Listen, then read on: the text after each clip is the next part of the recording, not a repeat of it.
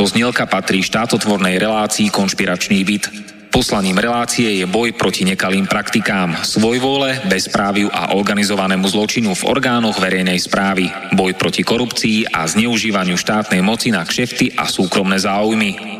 Poslaním relácie je i posilniť hlas verejnosti v otázkach demokracie, právneho štátu a podnietiť zvýšenie účasti občanov na rozhodovacích procesoch k správe veci verejných. Cieľom relácie je dosiahnutie transparentnej a efektívnej verejnej správy, otvorenie verejnej diskusie v bezpečnostných, protikorupčných a ľudskoprávnych témach. Relácia preto vo verejnom záujme realizuje kontrolnú činnosť, najmä na úseku Úradu vlády Slovenskej republiky, Policajného zboru, Kriminálneho úradu finančnej správy, Národného bezpečnostného úradu, Vojenského spravodajstva, Slovenskej informačnej služby, sústavy prokuratúry, súdov a prijatých medzinárodných záväzkov Slovenskej republiky. Áno, ide o nezávislé rádio Slobodný vysielač so sídlom v Banskej Bystrici.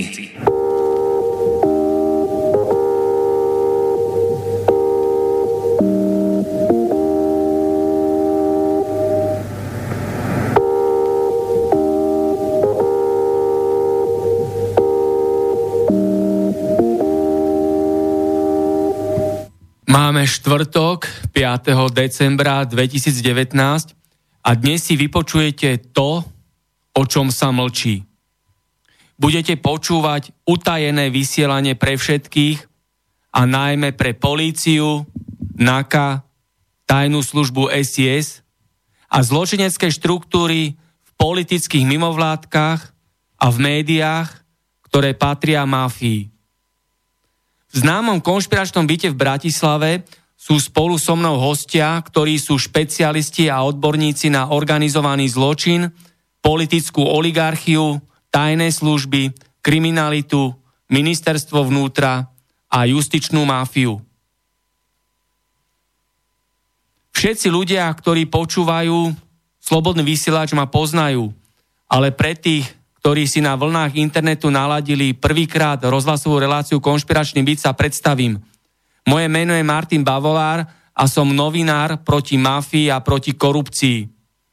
Tu a teraz vysiela slobodný vysielač zo známeho konšpiračného bytu v Bratislave, ale poslucháči, preto si utesnite doma okná a dvere, aby vás nepočuli udavači, agenti, donášači, policajní provokatéri a siskári, lebo vás môžu udať a nabonzovať za počúvanie tohto protimafiánskeho a protikorupčného vysielania. Pretože keď v tomto prehnitom štáte, v ktorom vládnu skorumpovaní politici a ich prislovači, verejne poviete slobodne svoje názory, budú vás prenasledovať, zastrašovať a kriminalizovať. Preto sa pridajte ku nám a spoločne bojíme proti, maf- proti tomuto mafiánskemu režimu, politickej žumpe a totalite.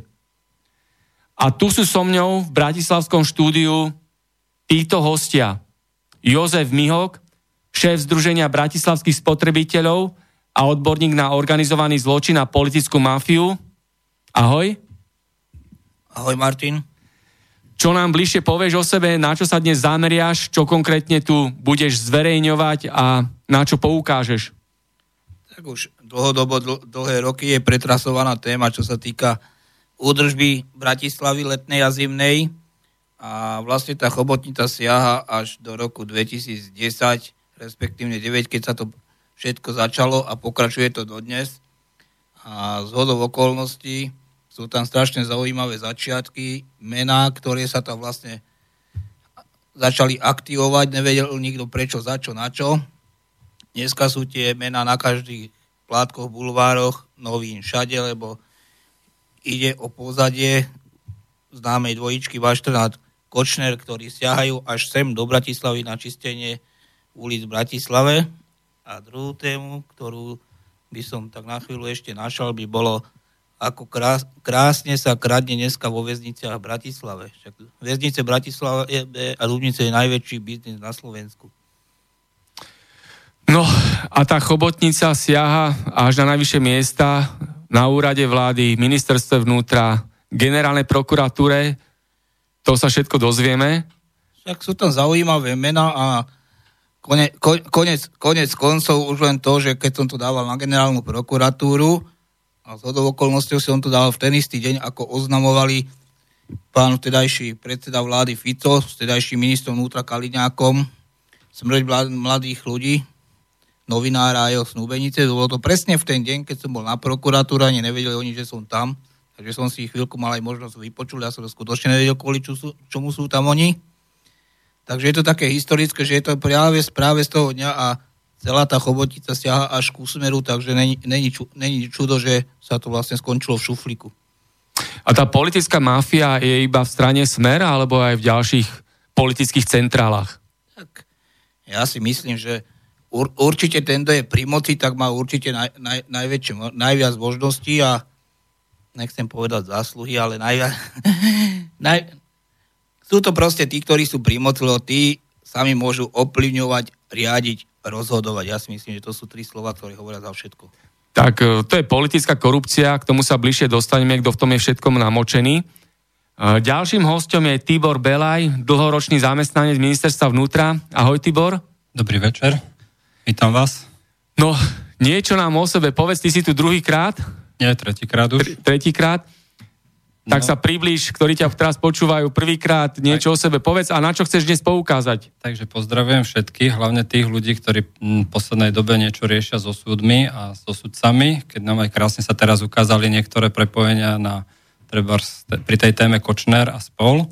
Takže napríklad ja chcem poukázať na skutočnosť, že pre banálnu dopravnú nehodu, kedy vodič autobusu nedal prednosť vozidlu e, s právom prednostnej jazdy hasickému vozidlu, sme sa dostali k takej veci, že uh, mám rozhodnutie zo súdnej rady, že sa nepreveruje spôsobilosť už vymenovaných sudcov podpísanú pani Praženkovou. Je zaujímavé, že dneska pani Praženková ide perzekovať pani Jankovskú a ide skúmať jej spôsobilosť. Ale k tomu sa ešte dostaneme, lebo tam je strašne veľa vecí, ale uh, vyplávalo neskutočne veľa vecí o tom, čo všetko v našom súdnictve a na prokuratúre je špatné a hovorím, dlhodobo sa tomu už teraz venujem a zistil som strašne veľa pochybení a takých protirečných alebo protichodných e, výrokov niektorých ľudí. Ale ešte máme tu ďalšieho kolegu, tak dáme aj jemu priestor. Ďakujem. Tretím hostom je Jan Bošanský, šéf občianskej televízie Bratislava a aktivista proti kriminalite a proti bezpráviu. Ahoj. Nazdar, ahoj. Uh, niečo povedz bližšie o sebe, ľuďom, ktorí počúvajú teraz vysielanie z konšpiračného bytu, a na čo tu chceš poukázať, o čom chceš prehovoriť k národu? Tá občianská televízia v priestore YouTube na internete je tak šiestý rok. Som čakal, že to bude oveľa lepšie, ale ľudia sa málo pripájajú. Ale som rád, že sú ďalšie a ďalšie skupiny aktivistické a ďalšie vysielania a bodaj by ešte prebudali, lebo to je stále málo. Predtým som robil e, napríklad e, začiatok v 96 som zistil, že Rádio Tys má reláciu Černá skrinka, kde si odkazovali Anička, počkante pod našou. Ocko Lakti ide o pol šieste a takéto odkazy. Tak som si povedal, som bol naštartovaný od mečarského systému. Veľmi som bol e, z toho zúfalý, teda. Videl som, čo sa deje s rodinami, ako sa to rozkráda. Tak som povedal, tak buď, e, buď e, budem tu aj ja niečo hovoriť a nebudete ma vypiesť, ale ja budem vás trošku opekať, politici. A ten priestor bol výborný. Hej. Takže začalo sa to, som tom bol sám, potom ešte sa pripájali. Keď padol Mečiar, tak sa sa roztrhlo a všetci začali vysielať. To, to ma veľmi potešilo. Tam boli obrovské pripojenia, to išlo do miliarda.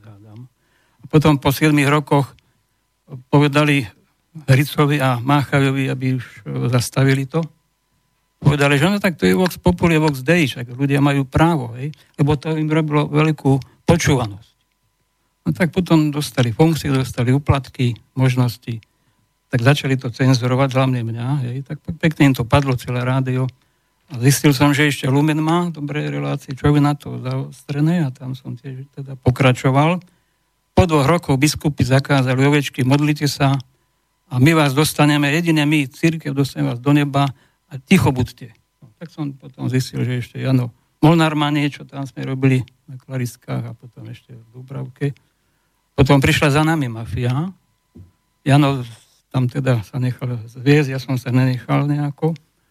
No a boli to fajné skúsenosti, veľmi podnetné a potrebné. A potom som zistil, že môžem kúpiť kameru za 50 eur, lebo som nezarábal v tých rokoch. A som musel takto vysielať a som povedal aj Máchavi, pozri sa, ja už nemám si čo obliecť, nemám čo jesť. Potrebujem nejaké peniaze. Ale však ani mojim ľuďom isto nedávame, nemáme.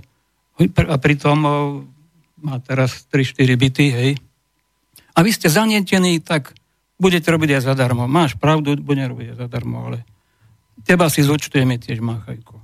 Potom sa stal šéfom RTV, dramaturg a program riaditeľ, ktorý zničil to vysielanie, to sa už nedá. V posledných rokoch sa možno, alebo mesiacoch sa trošku zlepšilo. Však som bol aj pri tomto našom aktivistovi proti NATO, Čarnogórskom som povedal, tu sa nevysielajú slovanské, hlavne neruské filmy, tak sme to urobili cez RTV, zabito už vysielali, to sa podarilo. Čiže veľmi veľa práce sa robí a musí sa ešte viac, pretože tu je to teraz na, na hrane. Buď alebo. Toto, čo sa deje pred voľbami, to je príšerné. Každý, kto trošku ako chce mať moc a veľa penazí, tak okamžite do toho seká, že on chce, on je najlepší a tak ďalej. Hoci kto, aj o tom vieme, že je zlodej a klamár a tak ďalej. Všetci sa tam pchajú teraz. Pri voľbách. No, však to všetko... Pred voľbami. Všetko tieto súvislosti, skutočnosti, okolnosti tu dnes preberieme. A štvrtým hostom bude Slávka Tarkaničová, ktorá je špecialistka na tajné služby. Ona sa pripojí do našej diskusie telefonicky v priebehu vysielania. A odmietame, aby nám tento súčasný prehnitý režim obmedzoval slobodný prístup k informáciám, ktoré nám zaručuje Ústava Slovenskej republiky. Lebo slobodné vysielanie je existenčné a dôležité pre demokraciu v našej republike. Vidíme množstvo nových zákonov, ktoré nám stiažujú a komplikujú každému z nás a všetkým ľuďom vstup do politiky. Tento darebácky a neludský režim chce zostať pri moci aj napriek všetkým mafiánskym kauzám, ktoré nám tu dennodenne predvádza. To je dôvod, prečo nevidíme za tým nič iné ako zúfalé udržanie politickej korupcie, kriminality, mafie a organizovaného zločinu. Preto sa musíme nahlas ozvať a povedať, že nám to nie je jedno. Preto každý, kto má záujem, nech sa pridá do tejto našej slobodnej diskusie tu v Bratislavskom konšpiračnom byte. Napíšte nám svoje názory, otázky, komentáre na adresu studiozavinačslobodnyvysielač.sk alebo zatelefonujte na číslo 09 51 15 39 19. A na úvod o, dám takúto otázku. Kto nám kradne demokraciu a kto ničí naše ľudské práva?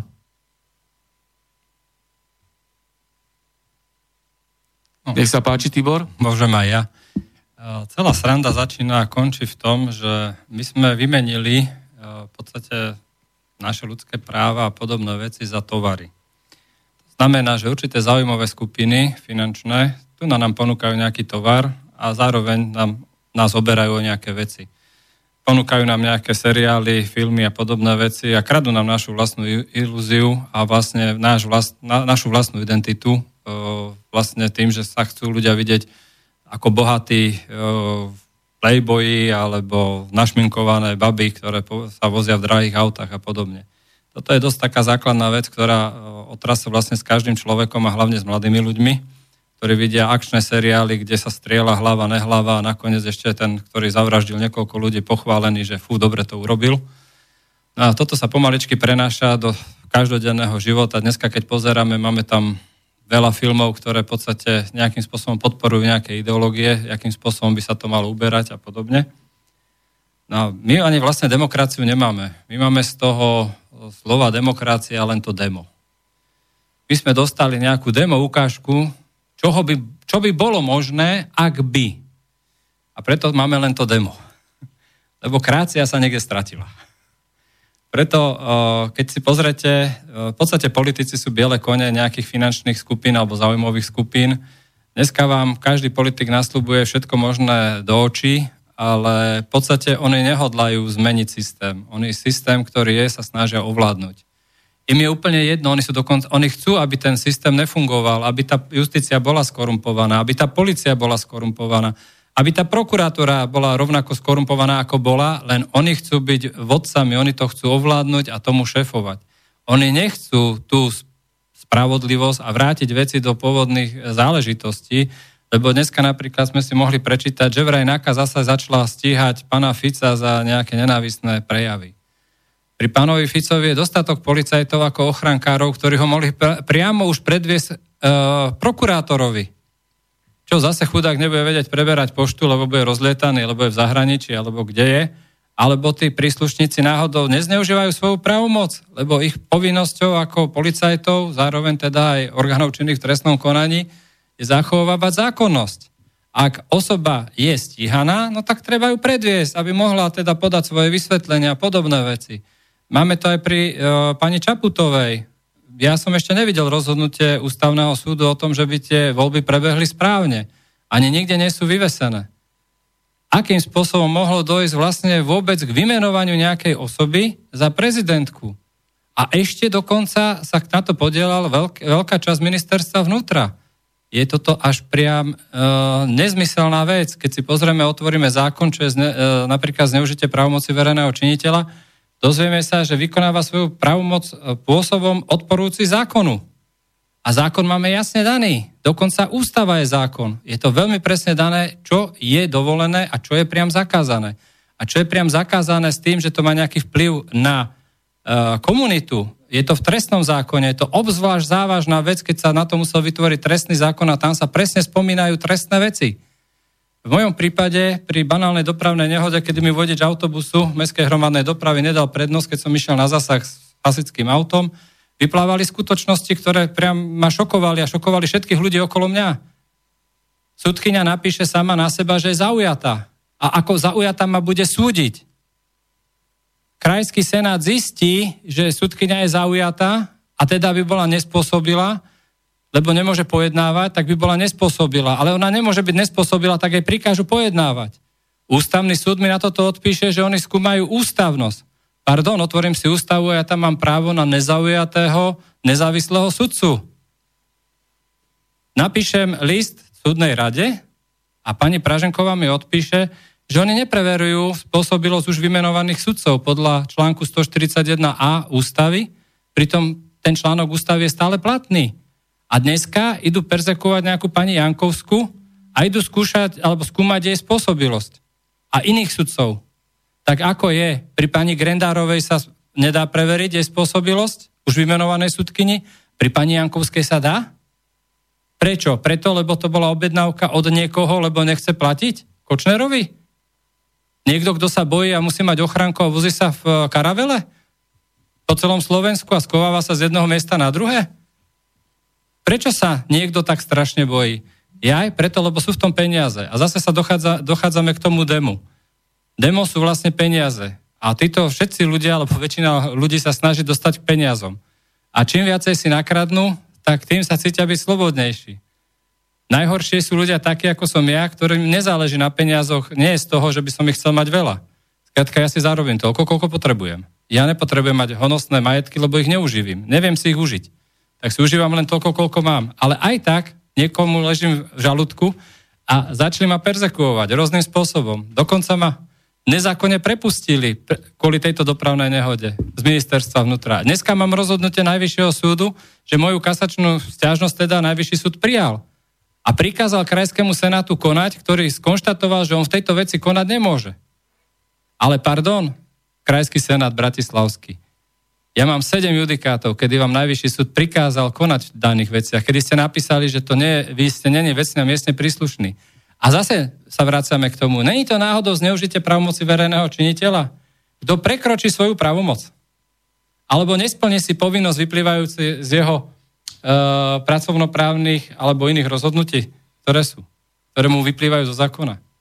Toto všetko je. A títo policajti, chudáci a prokurátori, oni to nevedia.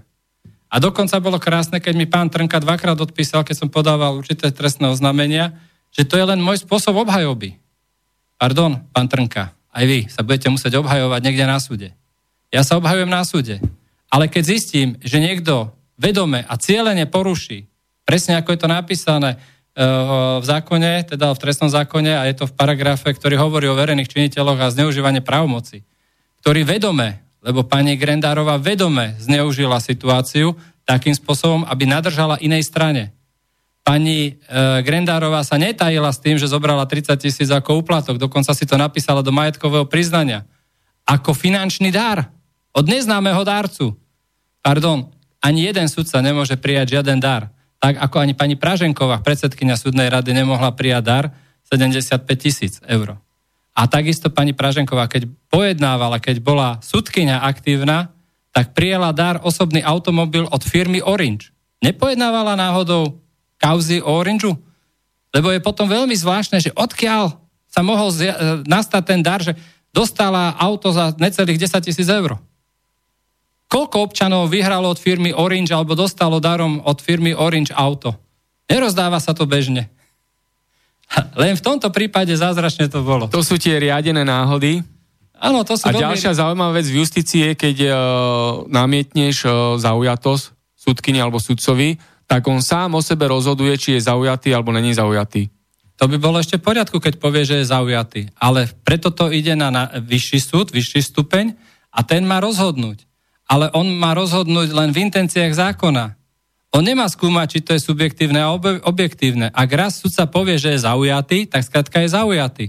A jak náš právny systém, takisto aj Ústava Slovenskej republiky presne pozná pojem zaujatý sudca.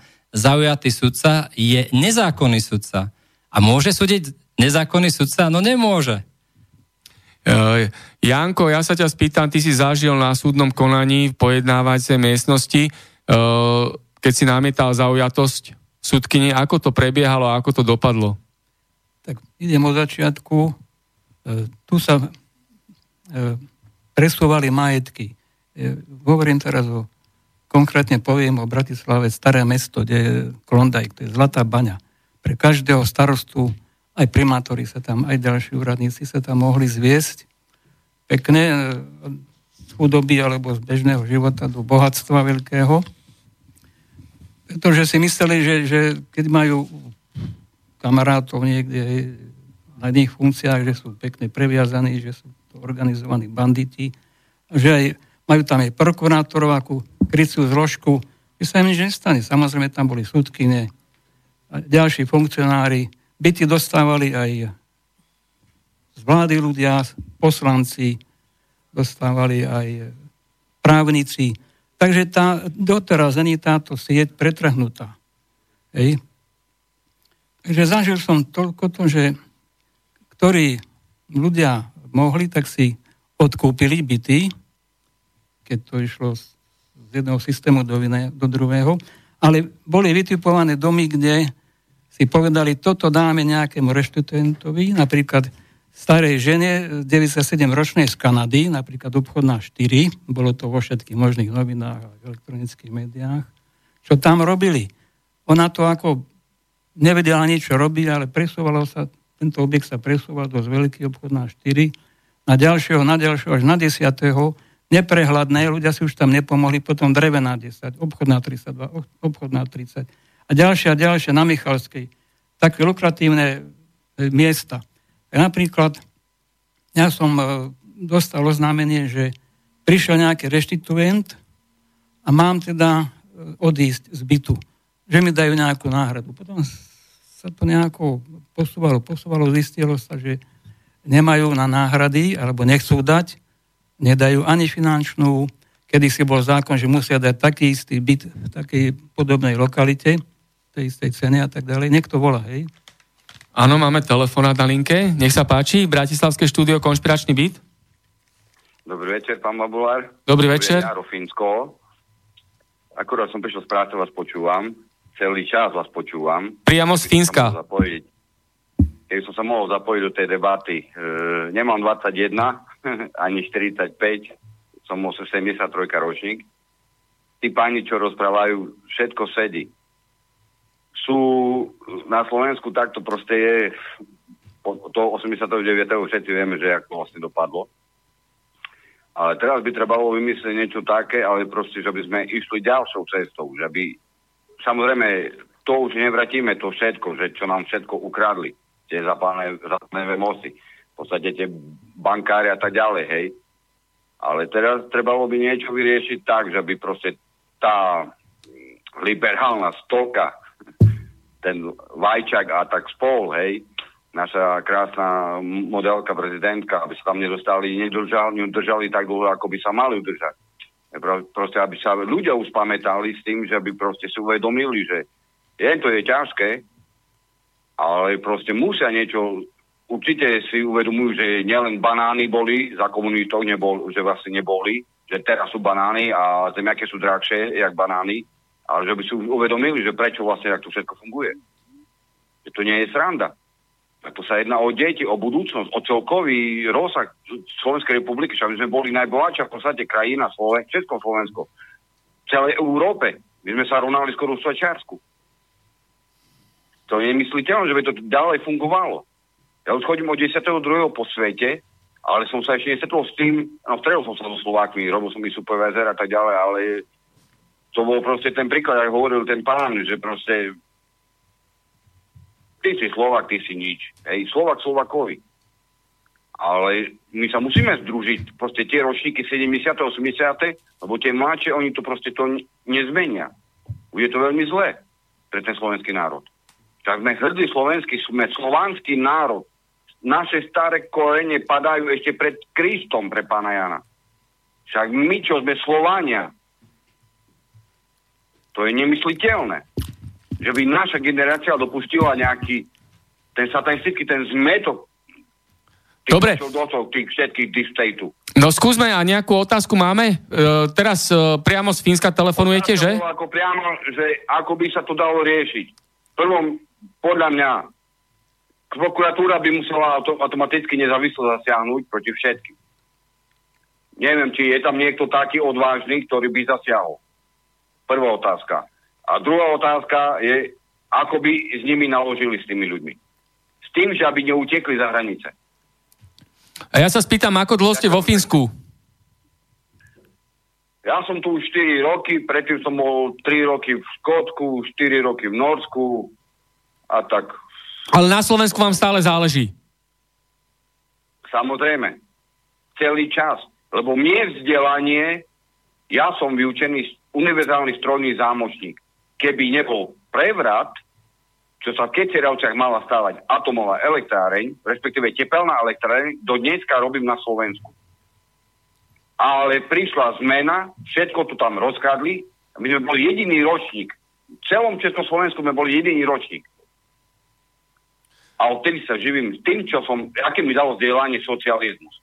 Žiadna vysoká, neviem, aká škola. Takže boli ste, boli ste donútení z pracovných a politických dôvodov ísť do zahraničia. Presne tak. Presne tak hovoríte. Dobre, takže otázky... Ďakujem pekne. Ďakujem pekne za otázky, pozdravujeme všetkých dobrých ľudí vo Fínsku. Ste super. A držím vám palce, Barbual. Nebude sa. Ďakujem. Udržíme sa. Žijeme a bojujeme, aby bolo lepšie Slovensko. Presne, presne tak. tak. Presne tak hovoríte, presne tak. Do počutia, všetko dobré, ďakujeme. Tak, kto chce zareagovať na telefonát? Nech sa páči, Tibor. No, budem reagovať. Takže je, je tu možnosť e, v podstate, jakým spôsobom z tohto vyklúčkovať von.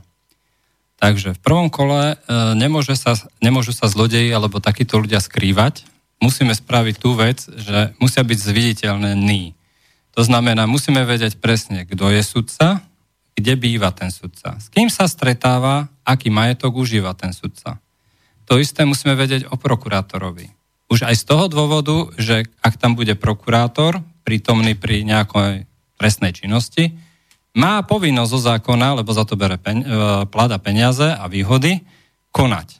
Takže bolo by vhodné, vrátime sa do feudálnych čias, kedy prokurátori budú nosiť patričnú šerpu, s ktorou sa vlastne oddelujú od tých ostatných ľudí a poukazujú, že majú nejaký štatút v tom zriadení, v tej komunite a teda budú riešiť nejaké veci. Takisto sudcovia musia byť silne zaviazaní, jak svojim majetkom, tak inými vecami, aby rozhodovali správne. A ich rozhodovanie ešte bude niekto kontrolovať. Totiž to, čo vzniklo. E, tí ľudia, ktorí poznajú socializmus, tak poznali, že v podstate, zjednoduším to, v štáte fungovali dve zložky. Jedno bolo UEKSČ, ktorý bol v podstate mrakodrap, veľký, mohutný, ktorý zasahoval do všetkého. A vedľa toho bola štátna moc. Ak štátny úradník spravil prešlap, UVK ešte sa o to postaralo, aby ten prešlap bol nielen odstránený, ale patričný úradník bol potrestaný. Ak spravil prešlap niekto z UVKSČ, tak štát sa postaral o to, aby bol správne potrestaný a podobne. Čiže tu musíme vedieť, kto je prokurátor, kto je sudca, s kým sa stretáva, aký majetok používa a hlavne musí byť verejná kontrola. Dneska, keď sa pozrete do uh, súdnych po, pojednávacích miestností, zistíte, že niekedy je tam miesto nasedenia pre 4-10 ľudí. Ja si pamätám ako mladý, keď som bol, som z času na čas chodeval na rôzne veci a chodil som aj na pojednávanie sa pozrieť. Bolo tam 20, 40, 50 ľudí sa niekedy na to, na to pojednávanie e, prišlo pozrieť. Nie len poškodení a svetkovia, ale ľudia, aby videli, či ten sudca funguje alebo nefunguje. Verejnosť široká. Široká verejnosť. Nám absentuje široká verejnosť a máme potom ten problém, že oni sa skrývajú. A keď sa skrýva zlode, keď sa niekto skrýva, môže páchať trestnú činnosť. Uh, bolo často sa ma pýtali, že, že aký motív, keď som podal trestné oznámenie, že aký motív má ten človek. Motív môže byť rôzny, môže byť majetkový, dostane za to peniaze, nejaký darvecný alebo podobne. Ale môže byť aj duševný. On má ten dobrý pocit, že to mohol urobiť, že mohol konať nezákonne. A, a že sa mu nič nestane. To je presne ako kleptoman, ktorý ukradne vec a zahodí ju ale ten dobrý pocit mal, že to mohol ukradnúť. A toto isté sa stáva so sudcami aj prokurátormi. Oni to môžu urobiť a nie sú trestaní. Nikto o nich nič nevie. On si to môže dokonca užiť a nikto mu nič nemôže. Toto no, je tá chyba. No samozrejme, keď vedenie prokuratúry je plné zlodejov, zločincov, mafiánov.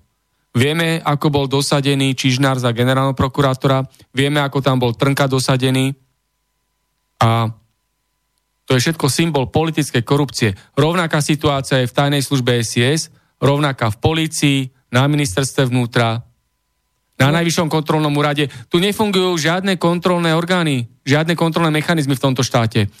Ombudsmanka je politicky dosadená s korumpovanými politikmi, nie je vôbec verejná ochrankyňa práv pre ľudí, pre občanov Slovenskej republiky, len rieši politické objednávky, ktoré dávajú skorumpovaní politici. Ja som sa ešte teba, Janko, chcel spýtať, e, ty si na súdnom pojednávaní namietal zaujatosť súdkyne. Môžeš povedať, ktorá súdkynia to bola a ako to dopadlo vtedy? No, za, začnem takto. Tam bola najprv Hadribulcová, tá bola seriózna. Tak ju dali preč.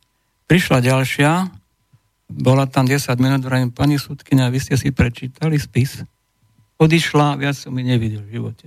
Ne, nečítala, ne, nemala záujem, alebo ako. Potom prišla Danka Kačerová, a tak to bolo strašné, to bolo hneď vidieť, že je zaujatá, skorumpovaná, vôbec tam nemá na čo robiť. Ani teraz už som to dala aj znova na prokuratúru, nech to riešia.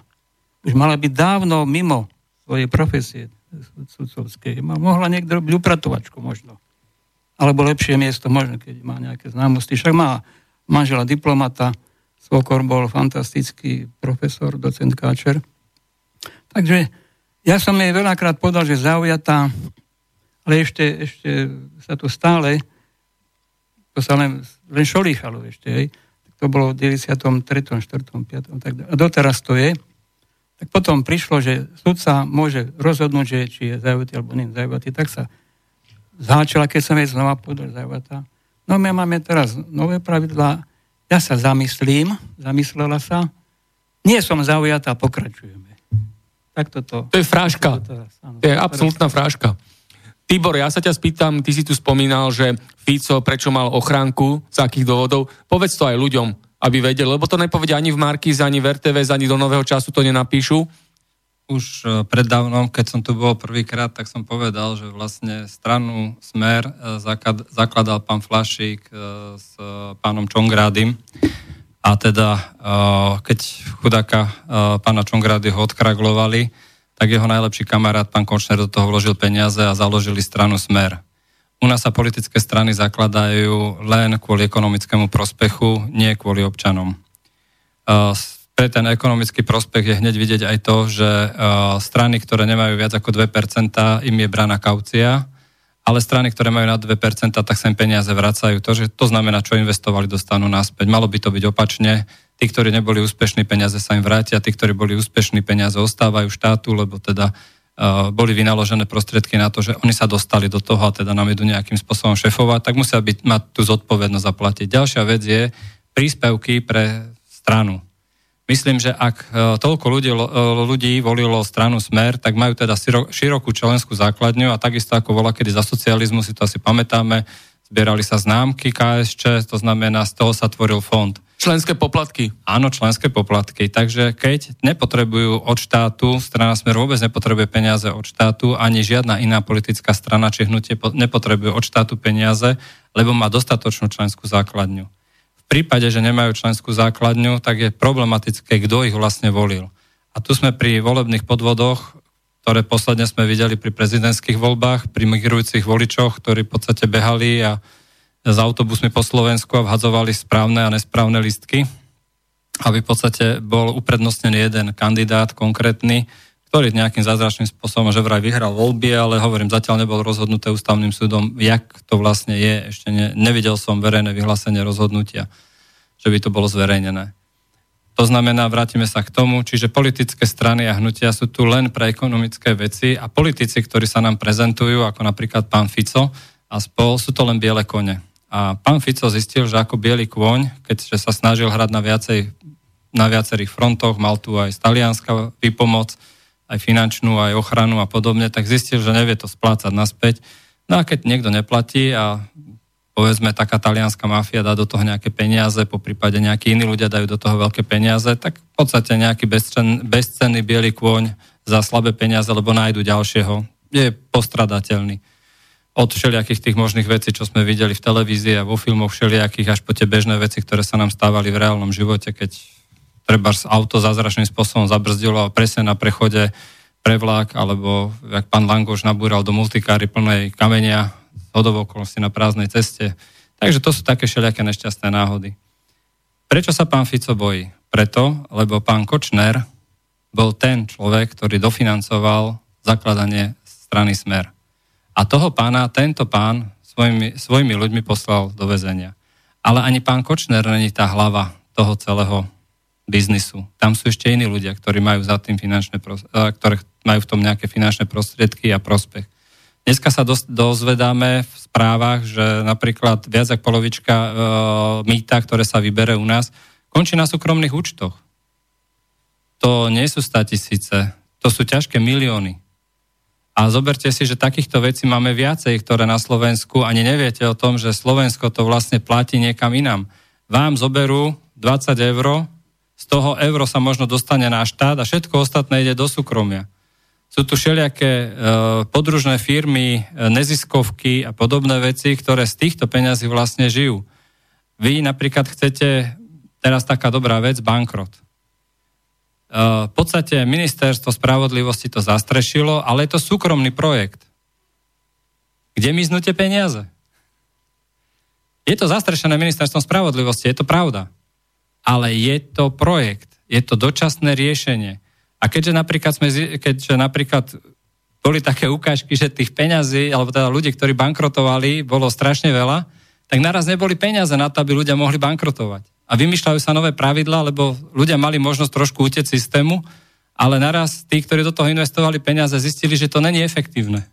Lebo oni chceli peniaze získať podvodným spôsobom od ľudí, že sa v tom bankrote priznajú k nejakým dlho, dlžobám a potom po dvoch alebo piatich rokoch náskočia a povedia, že ten titul im odpada a môžu si e, uplatniť pohľadávky, lebo ten človek sa priznal. Čiže bol to podvod na občanov, ale pozrime sa, kto mimo toho, že ministerstvo spravodlivosti to zastrešilo.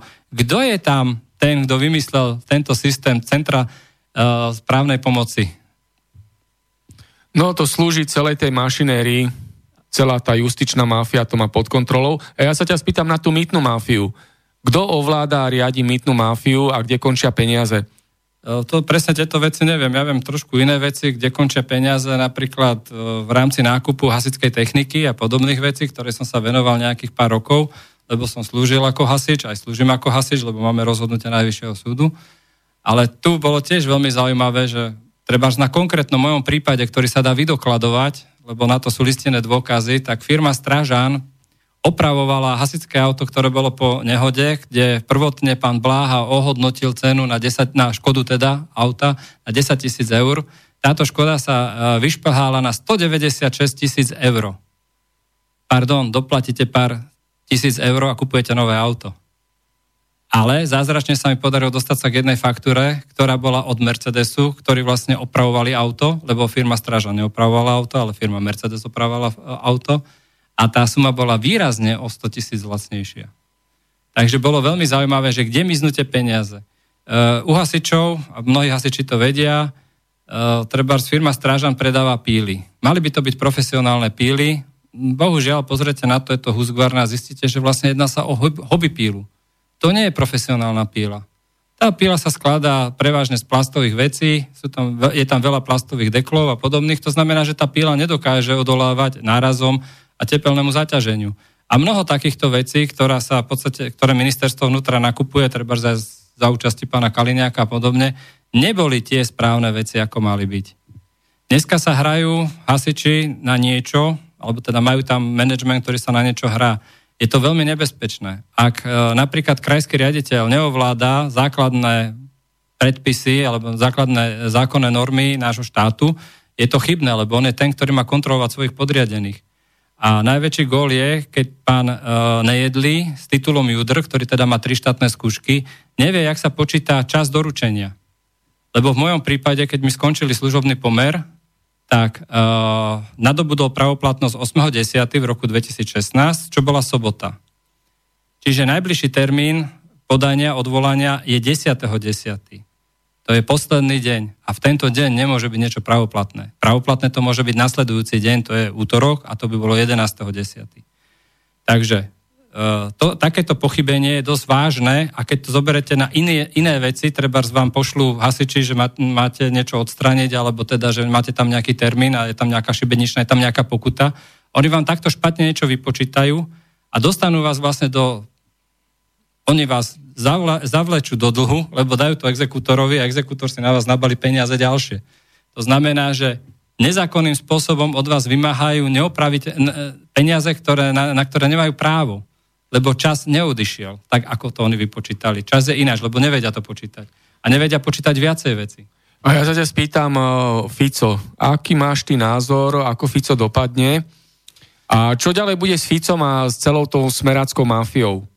No, tu sa môžeme pozrieť, že keď bol pán Fico len v opozícii, tak strašne štekal, ako taký mladý vytrvalý pes, štekal do všetkých politikov dookola, jedno s druhým a on spraví poriadok. Keď sa potom dostal premiérom, tak nám zázračne stučnel, spevnel po slovensky. A naraz je problém. To koritko je dobré. Sú tam peniaze, sú tam známosti, je tam všetko. Aj keď rozprával o tom, že teda odstúpi, v podstate neodstúpil, stále je tam človek, ktorý narobil takých v podstate prúserov cez uh, kamarátku z talianskej mafie, cez uh, čistý deň a podobné veci, je to až zaražajúce, že mnohí politici uh, v iných tých vyspelejších demokraciách, či to je Nemecko, Rakúsko a podobne, odstupujú. Odstupujú pri ďaleko menších prehreškoch. Napríklad bola nezrovnalosť pri financovaní jednej strany, kedy premiér Rakúsky odstúpil preto, lebo zistili tam nejakých 3000 eur rozdiel, že kde teda sa zobrali od tých 3000 eur, odstúpil. Preto, lebo to, to bola hamba. U nás v podstate sa nič nerobí, pokrčí sa ramenami, pán Fico nahodí uškrn a povie, že to je vymyslené, pán uh, Erik Tomáš to ide obhajovať zúrivo. Pozor, ja by som veľmi rád ešte pripomenul jednu vec. V našom trestnom zákone je, že schvalovanie trestného činu v podstate napomáhanie trestného je trestný čin. Je trestným činom. Takže pán Tomáš, dávajte si bacha na vyjadrovania a obhajovanie niektorých ľudí, hlavne vašich spolupartajníkov, lebo môže sa vám to vypomstiť v blízkej dobe. Tibor, a ja sa ťa spýtam, ktorý iný politik je iný ako Fico vo vysokej politike? V našej vysokej politike je to dosť veľký problém nájsť človeka čestného a človeka, ktorý naozaj chce zmeniť systém tak, aby fungoval väčšina politikov, lepšie povedané, nepodarilo sa mi nejako moc naraziť na politika, ktorý by bol ochotný ten systém zmeniť. Každý je ochotný ten systém ovládnuť iba. Štátny korupčný systém. Áno, štátny korupčný systém chcú len ovládnuť. A potom, keď oni budú pri moci, tak oni to zmenia. A potom budeme počúvať 4 roky, ak to chudáci nemôžu zmeniť. Nemôžu to zmeniť preto, lebo len sa prehodí vyhybka a z jedného účtu to budete do druhého účtu. Bol som svetkom, keď KDH fungovalo na ministerstve vnútra a bolo zjavné, kaďal tiekli peniaze. Už mnohí ľudia si nepamätajú meno Dulgoš, ale bol to jeden pán, ktorý teda dlho fungoval na ministerstve vnútra. Bol to jeden z členov Kinder Managementu, ktorý dosadil pán Palko. A pri zmene e, smeru, keď došiel teda e, na ministerstvo vnútra, tak pán Dulgoš teda svojím spôsobom rýchlo ukázal smerákom, jak to funguje a odlieval peniaze. Keď došiel pán Lipšic na ministerstvo vnútra ako minister, pán Dulgoš sa veľmi rýchlo ocitol v Banskej Bystrici za mrežami Neviem, či tam je ešte dodnes, ale pán Kalina, keď po dvoch rokoch došiel teda tej skratenej voľbe, tak pánovi Dulgošovi nepomohol z tej basy von, ale v tichosti boli, že teda je, je ďalšia kauzučka skovaná. A vtedy práve e, za čias pána Palka akurátne sa pripravovala napríklad nákup e, hasickej techniky. To znamená, že smeráci len použili e, to, čo KDH v podstate vysúťažili len teda s tým, že tie lizatka a tie finančné prostriedky, ktoré boli kvázi naviac, tie tiekli niekam inám, netiekli to do KDH kasičky, ale tieklo to do nejakej inej kasičky. Takže KDH mafia vystriedala smerácku mafiu, skrátke povedané? KDH, KDH mafiu vystriedala smerácka, potom síce došiel pán Lipšic, len sa nevenoval tomu tak, jak mal, takže neobnovil tie vzťahy, aké mali byť, alebo nenapravil to naspäť, ak by si to KDH si e, prijali. Problém bolo to, že mali skrátené volebné obdobie iba na dva roky a potom zase došli smeráci a zase pomaličky sa rozkradalo, brali sa dobré zákazky a Takže to, zlodeji, zlodeji, to, čo zlodejov. 100 eur sa predalo za 1000 eur alebo za 10 tisíc eur pre ministerstvo vnútra, tak sa pomaličky bohatlo na tom. Takže ten príbeh bol rovnaký, zlodeji so zlodejmi to je, to je práve to, čo hovorím, že ne, nenašiel som politika, ktorý by povedal, že ja chcem zmeniť systém, ten systém rozobereme, zobereme s neho to, čo je dobré, alebo šipánané, zmeníme to unblock celé. Každý najprv chcem ovládnuť systém a potom ho budem upravovať. A to je najväčšia chyba. E, je jedna pravda, že našiel som jedného pána na internete, ktorý propaguje tzv. Priame, ako priamu demokraciu, čo je v podstate švajčiarsky model. Uh, áno, ten pán má pravdu. Potrebujeme priamu demokraciu. Musíme to mať tak ako vo Švajčiarsku a to je tá vec, že musí to byť všetko verejné, musí to byť prístupné a musíme vedieť, kto sú špičky, kto je management, kde býva premiér, kde býva prezident konkrétne a nie ochranka. On musí voľne vedieť chodiť medzi ľuďmi. Uh, Francúzi mali prezidenta de Gaulle. Uh, ten človek je pre mňa dosť veľká autorita z toho dôvodu, že síce mal ochranku, ale pohyboval sa slobodne po celom Francúzsku, po celom svete. Bolo spáchaných na neho niekoľko atentátov, ale sami občania likvidovali atentátnikov. Preto, lebo tí občania si toho človeka vážili. Bola to, bola to tzv. prirodzená autorita. Dneska, keď si pozrete, že ja neviem, ktorý, ktorého chcete politika, že voľne vybehne von, tak je problém, lebo musí mať ochránku okolo seba, lebo ľudia by ho zbili najradšej. Tak to je politická korupcia, na základe ktorej funguje celá táto zločinenská mašinéria a ten štátny korupčný systém. A politická korupcia, organizovaný zločin a finančná oligarchia vo vedení našej republiky spôsobila stratu dôvery občanov vo vlastný štát. Politická korupcia, organizovaný zločin a finančná oligarchia vytvárajú bezprávie, preto tu máme túto totalitu, ktorá ničí demokraciu a naše ľudské práva. Parlamentný chliev, ktorý je brlhom mafiánov, zlodejov, vrahov, feťákov a uchylákov, tu vytvoril koalično-opozičný systém, režim, ktorý má väčšie možnosti sledovať a ovládať všetkých ľudí. Na Slovensku máme cenzuru verejnoprávnej RTVS a v médiách, ktoré ovláda oligarchia. Na Slovensku máme policajné sledovanie aktivistov, disidentov, a protirežimových novinárov. Máme politické prenasledovanie kritikov tohto prehnitého a skorumpovaného režimu.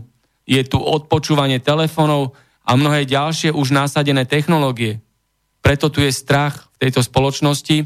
Väčšina ľudí má veľké obavy verejne vyjadrovať svoje názory a kritiku, lebo sa boja, že stratia zamestnanie, lebo sa boja, že skončia za mrežami, za vykonštruované kriminalizovanie, že budú donútení z pracovných dôvodov a z politických dôvodov ísť do zahraničia. Ja sa teraz pýtam, Bratislava a organizovaný zločin. Čo k tomu? Ako to tu funguje od magistrátu až po najvyššie miesta vo vláde a v parlamente?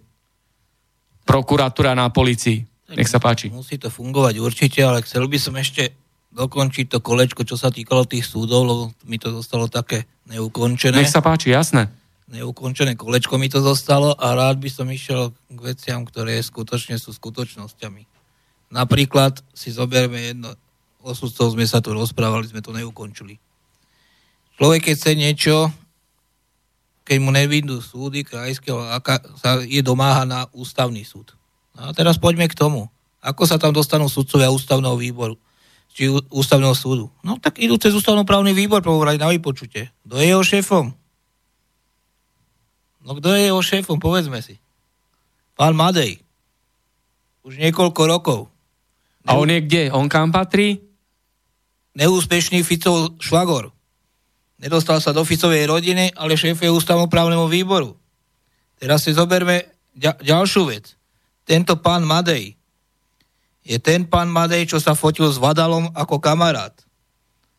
Tento pán Madej je ten pán Madej, ktorý navrhol v parlamente do súdnej rady pána Mišika, ktorý odstúpil. Odstúpil po mojich tlakoch, ale k tým sa dostanem. To znamená, že táto, táto sieť je tak prepojená úzko a tie kontrolné orgány, však ten kontrolný ústavnoprávny výbor je svojím spôsobom aj kontrolný orgán, hej? To znamená, že títo ľudia, ktorí sú spojení, než len spojení, ale sa často v minulosti vystatovali s tými fotografiami, s mafiami, oni nevedeli, že keď raz niekde budú a niečo, budú o niečom raz rozhodovať. To je vlastne tá vec, že človek nikdy nevie, kde za, za 15, za 20 rokov skončí. A Teraz si zoberte toho, toho pána Madeja. No čo dokázal? No, dokázal sa otvostiť s Madejom, dokázal, do, doka, dokázal ako šéf toho výboru, čo, čo tam dokázal. Keď im tam nesedel, nesedel jeden hlas, ktorý im tam chýbal, tak Maďari si vymenili človeka a život išiel ďalej v tom výbore. Zoberme, zoberme si, čo my chceme, akú spravodlivosť na, na, nastoliť cez našich politikov.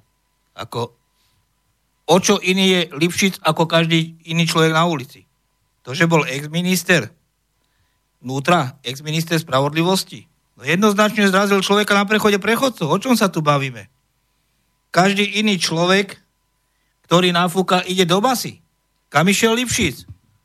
Išiel z parlamentu a dneska je každý deň na, na nejakých menedníkov. Ja ani neverím tomu, že on dokáže toľko času straviť tých súd, súdnych sieňach po, pozrite sa, koho všetko on zastupuje. Koho on dneska zastupuje. Človek, ktorý zabije človeka, on ide poukazovať na skrivodlivosť. Však toto je nenormálne.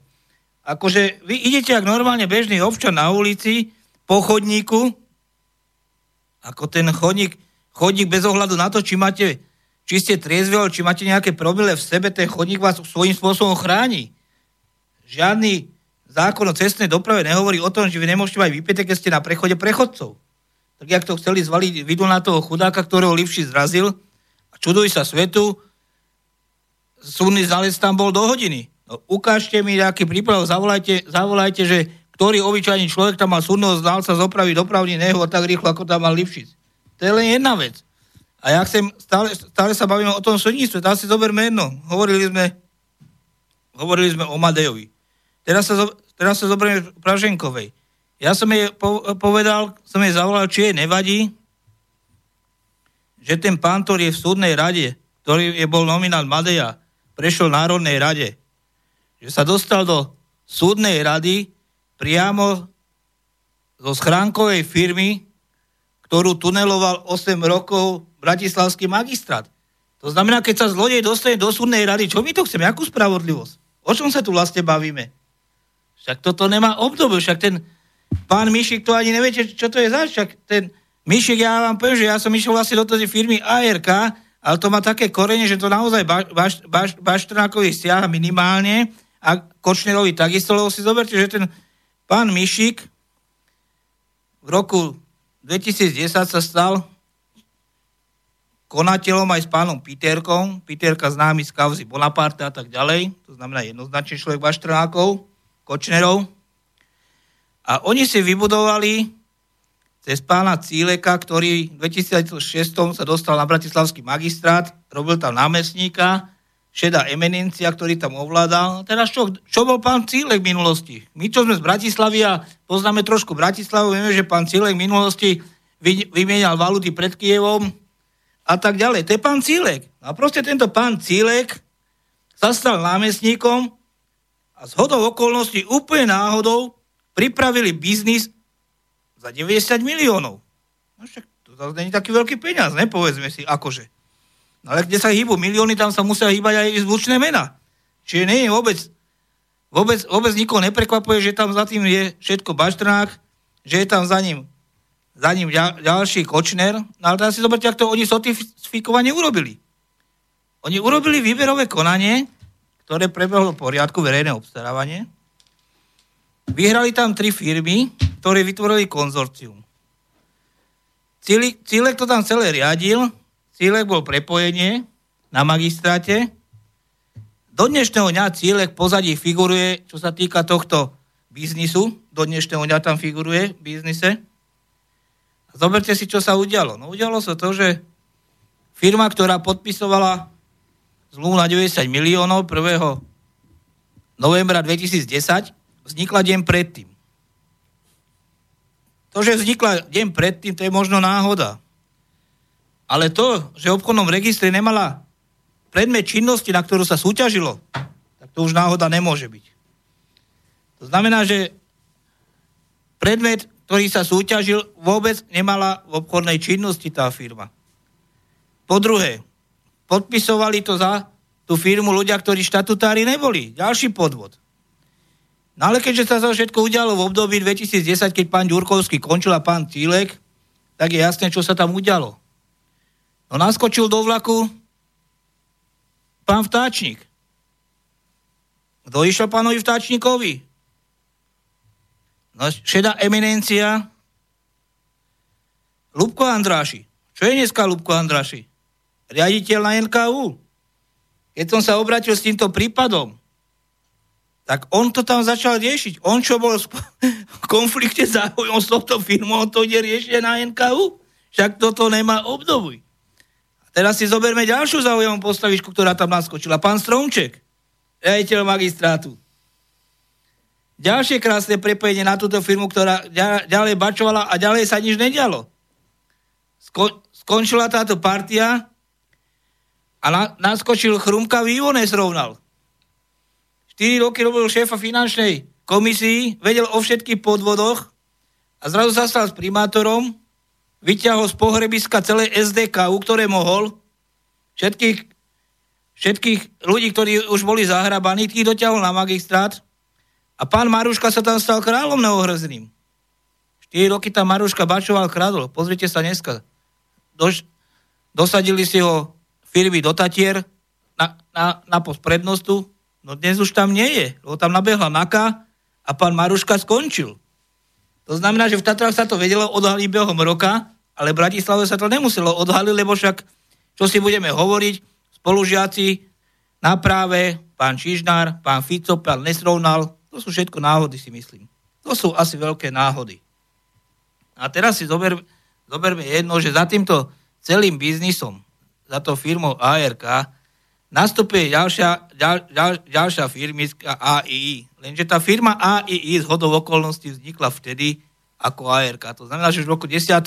si pripravovali tento biznis, ktorý aj prebrali.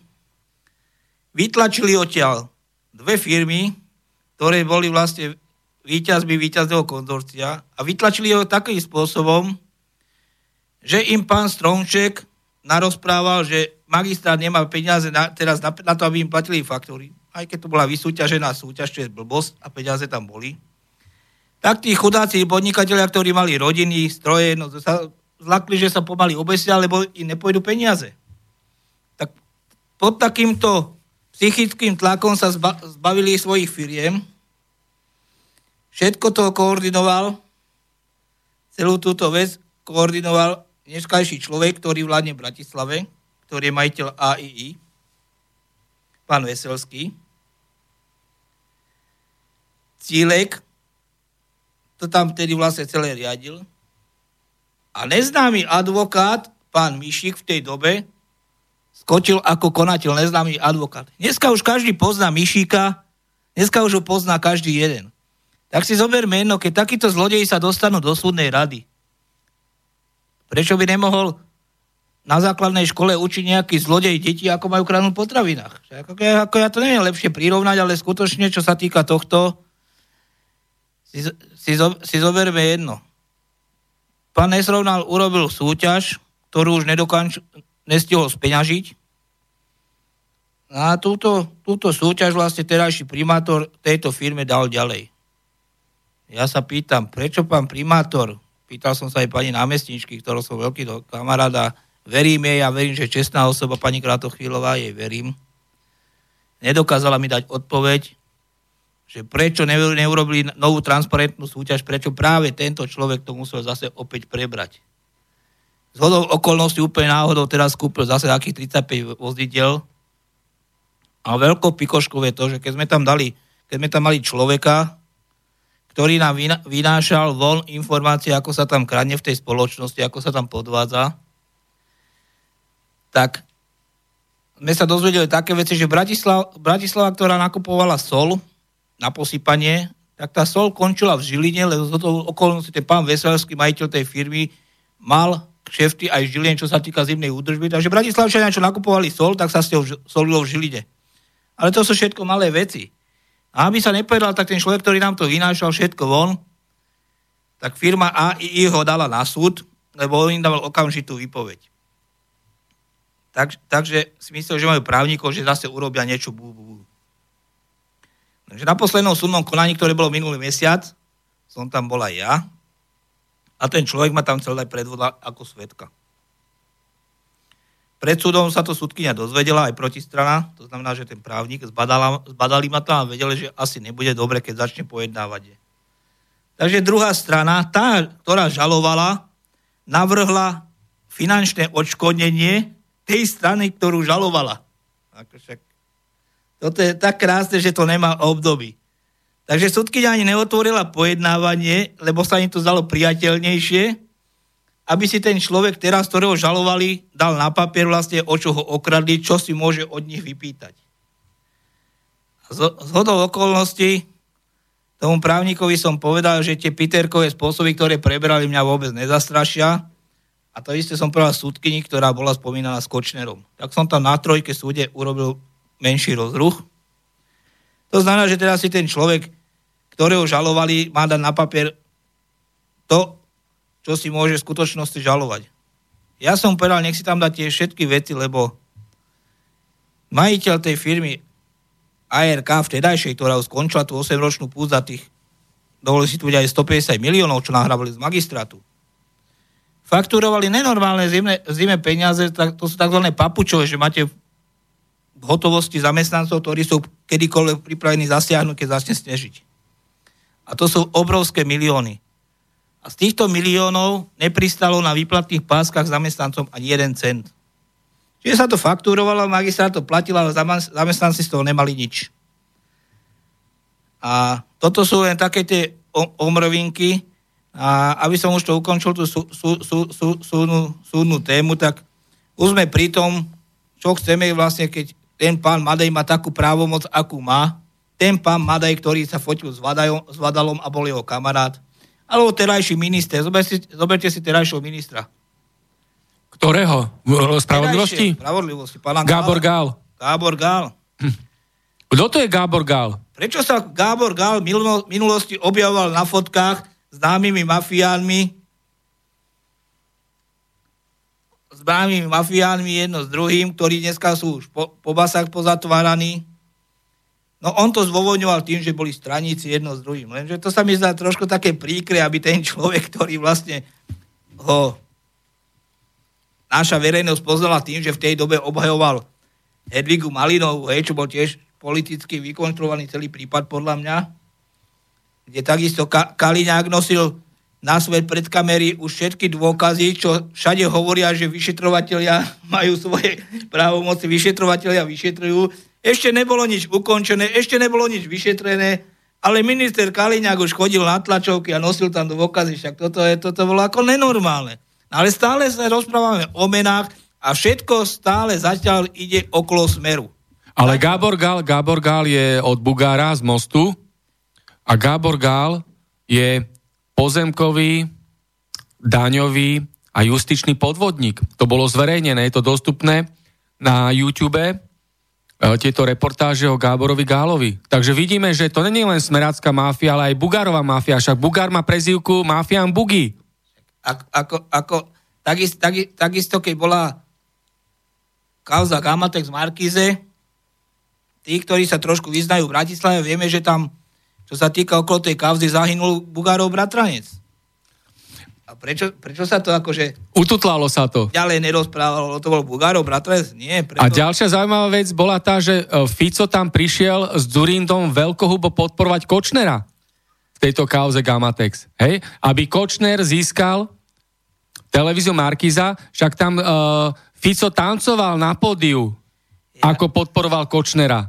Hej, tak to vidíme, ako je tá mafiánska chobotnica pavučina prepojená. Ja sa, ja sa musím akože, nie že priznať, ale ja, ja bol som, bol som v svoj, svojom živote prvý a posledný krát v politickej strane, bolo to v Sobke, ale to bolo tak, že oni, oni, oni chceli mňa a nie ja ich, to znamená, že oni mňa oslovili a prvý, prvý, prvý rok alebo dva som bol len členom až akože nestranným, až kým som do toho vstúpil.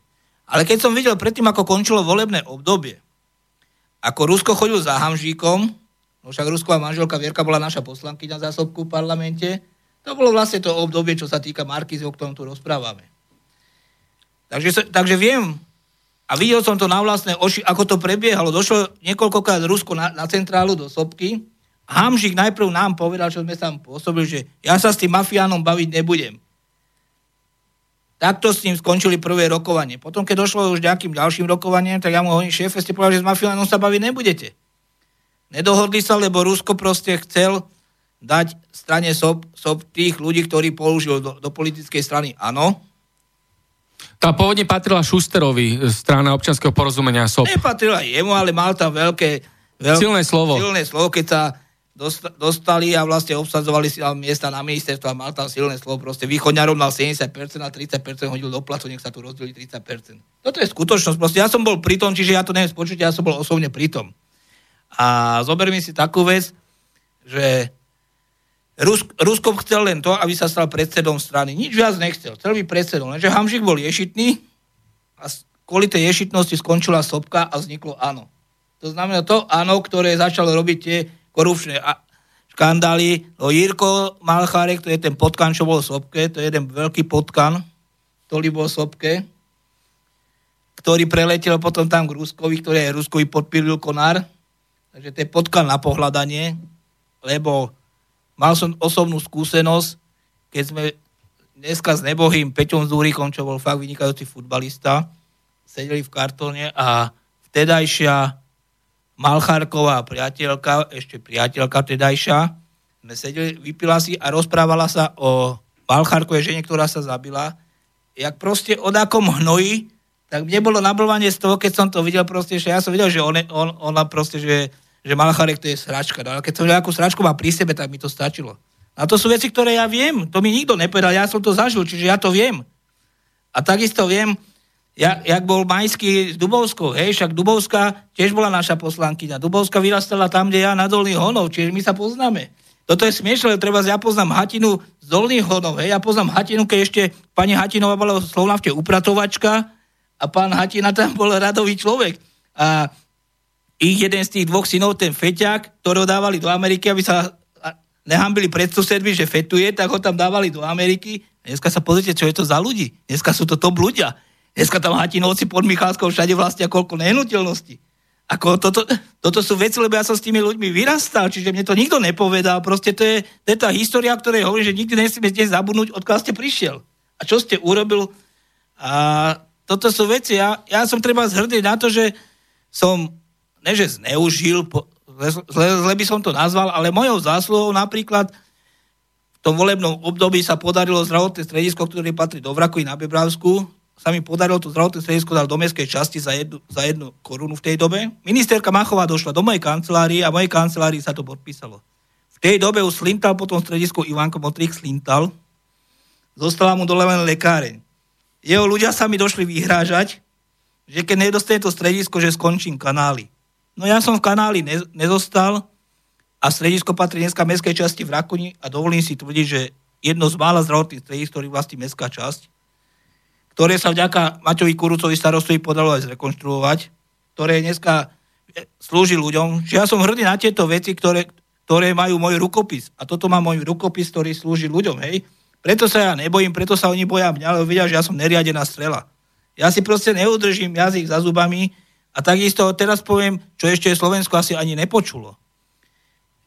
Tu ten pán kolega, čo tu sedí, rozprával o tých reštitučných bytoch. Tak ja, ja mu hneď teraz poviem a bude sa čudovať. Vie, viete, prečo nie sú v Bratislave reštitučné byty? Neviete, ale ja vám poviem. Ja vám to poviem. Jediná seriózna ponuka, ktorá tu bola za nesrovnala, dostali ešte predchádzajúci primátor, tiež pán Vtáčnik, ktorá by vyriešila všetky reštutentov, už dávno by bývali, dokonca tej firme nemuseli zaplatiť žiadne peniaze dopredu. Tá peniaze firma chcela zobrať až po kolaudácii, keď budú ľudia bývať. Viete, kde bol problém? Teraz vám to poviem. Tomuto úspešnému projektu sa nedoniesol kufrik s plným peňazí, na ktorý čakali. Maruška ho mal prevzať a nesrovnal sa mal smiať. A ten človek, ktorý im to ponúkol, sám povedal, že ja nie som chuj, prepáčením, poslucháči, čo som teraz povedal, nie, že ja idem robiť dobre reštituentom, ale ešte ja mám dávať niekomu úplatky. Z tohto dôvodu nemá Bratislava reštituenčné byty. Nebudem hovoriť meno toho človeka, ale keby došlo k tomu súdnemu konaniu, verím, že ten človek tam dojde, a dokumenty, ktoré slúžili mailovej konečnosti, mám všetky dispozície, originály. To znamená, že preto to nemá Bratislava reštitučné byty. Takže to bolo moje slovo, ďakujem zatiaľ. Ďakujem a ja. Budem telefonicky kontaktovať e, našu ďalšiu hostku. No, nech sa páči, zatiaľ na mikrofón povedz. Boli dva druhy týchto reštituentov.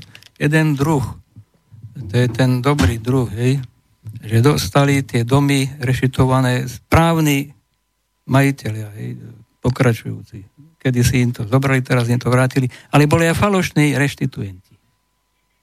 Pospíšilovci, nebudem menovať teraz všetkých, to sú bandy. A, a to pani Zemková by nám povedala, keby sa chcela s nami rozprávať. Ako to robila? Za 200 tisíc. Ďurkovský za milión. Podpísal.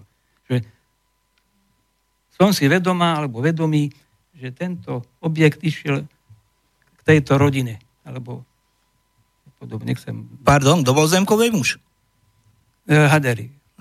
No. no. Ten je v Prešovej a tady vedie afgánska drogová cesta z hora aj z dola. A sú tam kosovskí Albánci, Hadari, je tam Polsko blízko, Ukrajina, to je hniezdo. Keď som to povedal policajtom, no ale my tam režujeme trošku do Vrecka, nebudeme nič robiť. Tak. Katastrofa. A toto všetko budeme hovoriť. Treba hovoriť na 30 rokov stačilo tohto podvodu, vraždenia, kradnutia v miliardách a tak ďalej. Ľudia vedia všetci o tom. Lebo dnešný zlý stav Slovenskej republiky nezačal dnes ráno, ani začal ani včera, alebo pred týždňom, ale je pokračovaním toho, čo sa tu udialo pred mesiacom, pred rokom, pred 5 rokmi, alebo aj pred 60 rokmi. Potom sú tu tieto okolnosti, skutočnosti, fakty, o ktorých tu rozprávame. A ako na Slovensku žijeme a budeme žiť, to je naša budúcnosť. Preto nikto nám nezakáže vysloviť vlastný názor, nikto nám nezakáže sa slobodne vyjadrovať, nikto nám nebude vypínať mikrofóny, lebo odmietame, aby sme dostali pocit strachu. Odmietame, Odmietame mať obavu o vlastnú budúcnosť, o vlastnú bezpečnosť. Chceme naše ľudské práva, spravodlivosť a demokraciu, ale pre nás všetkých. To je hlas obyvateľov Slovenskej republiky. Pretože tu, v známom konšpiračnom byte, sa nebojíme politických mimovládkarov, nájomných novinárov, radikálov, fanatikov, skorumpovaných politikov a ich prisluhovačov, poskokov a kolaborantov v polícii, súdnictve, tajnej službe SIS, prokuratúre, na úradoch a v politických médiách. Nech sa páči. Ešte sa vrátim uh, k tej kauze pána Kuciaka. Je veľmi zaujímavé a neviem, či náhodou by na to nejaké orgány nemali naozaj reagovať, keďže pán Lipšis bol veľmi dobrý priateľ uh, jedného z objednávateľov vraždy alebo realizátorov vraždy zastupuje v podstate poškodeného. Neviem, e, mám za to, že danú vec by mala riešiť jak advokátska komora a tohto pána v podstate pozbaviť daných vecí, lebo môže mariť vyšetrovanie, môže v podstate ničiť dôkazy a podobné veci a táto vec nikdy nebude e, vyriešená. A navyše pán Lipšic je napojený aj na niektoré iné finančné skupiny, aj vždycky napojený bol, preto sa mu to tak dobre darí prechádzať z jednej strany na druhu a v podstate byť e, netrestaný, ale určite táto vec, aby sa zúčastňoval, alebo ako minister teda bol na mieste činu vraždy pána Valka, e, zázračne vstupuje do, e, zmien, do kauzy zmienky a podobne a má veľmi bohaté informácie o tom, čo a jak sa dialo, ale najväčšie, najväčšie tie bohaté informácie sú pri tej Kuciakovej vražde unikla taká informácia jedného času a to bolo, že e, jeden z tých obvinených z vraždy povedal policajtovi, alebo teda povedal svojmu spoločníkovi, že keď došiel do bytu, už boli mŕtvi. A preto odtiaľ utiekol. Toto je veľmi zvláštna informácia, že prečo te, táto informácia sa teda nedala von, lebo možno by to poukazovalo na nejakú inú skutočnosť. To by hovorilo o tom, že kauza Kuciak je naozaj umelo nafúknutá a ide to nejakým divným smerom a e, naraz snažia sa vytesniť e, pána Kočnera zo spoločnosti s tým, že je to vrah a ja neviem čo všetko možné. Možno, že pán Lipšic má väčší podiel krvi e, na svojich rukách za pána Kuciaka, ako má pán Kočner. Lebo zatiaľ sme sa v rámci toho vyšetrovania, jak to bolo, prečo a jakým spôsobom, aký by bol motív a nejaké iné veci, sme sa nedozvedeli. Je to neskutočné zamlžovanie všetkých možných skutočností ale predhadzujú sa tu nejaké veci. Ale e, naša spoločnosť, alebo teda e, vrchný manažment našej spoločnosti v prípade, že chcú dostať nejakého človeka z hry, tak prvé je ho očierňujú. Začnú vás mediálne nejakým spôsobom ťahať hore-dole, hovoriť o vás, čo ste, jak ste, vsúvajú to ľuďom rôznymi spôsobmi, vám nedajú priestor na to, aby ste sa mohli obhájiť a keď náhodou sa aj obhajíte, tak vám povedia, že to je vymyslené, vykonštruované. Pritom oni majú vykonštruované veci. Uh, môžem aj na vlastnom prípade uviesť, uh, keď som ešte robil v hasickom záchrannom zbore a teda sa ma chceli, chceli zbaviť po tej dopravnej nehode, tak mi urobili uh, také preverenie psychologické. A na základe toho psychologického preverenia, ktoré sa urobilo dva týždne potom, čo ma postavili na základe toho preverenia psychologické mimočinnej službu, činnú službu.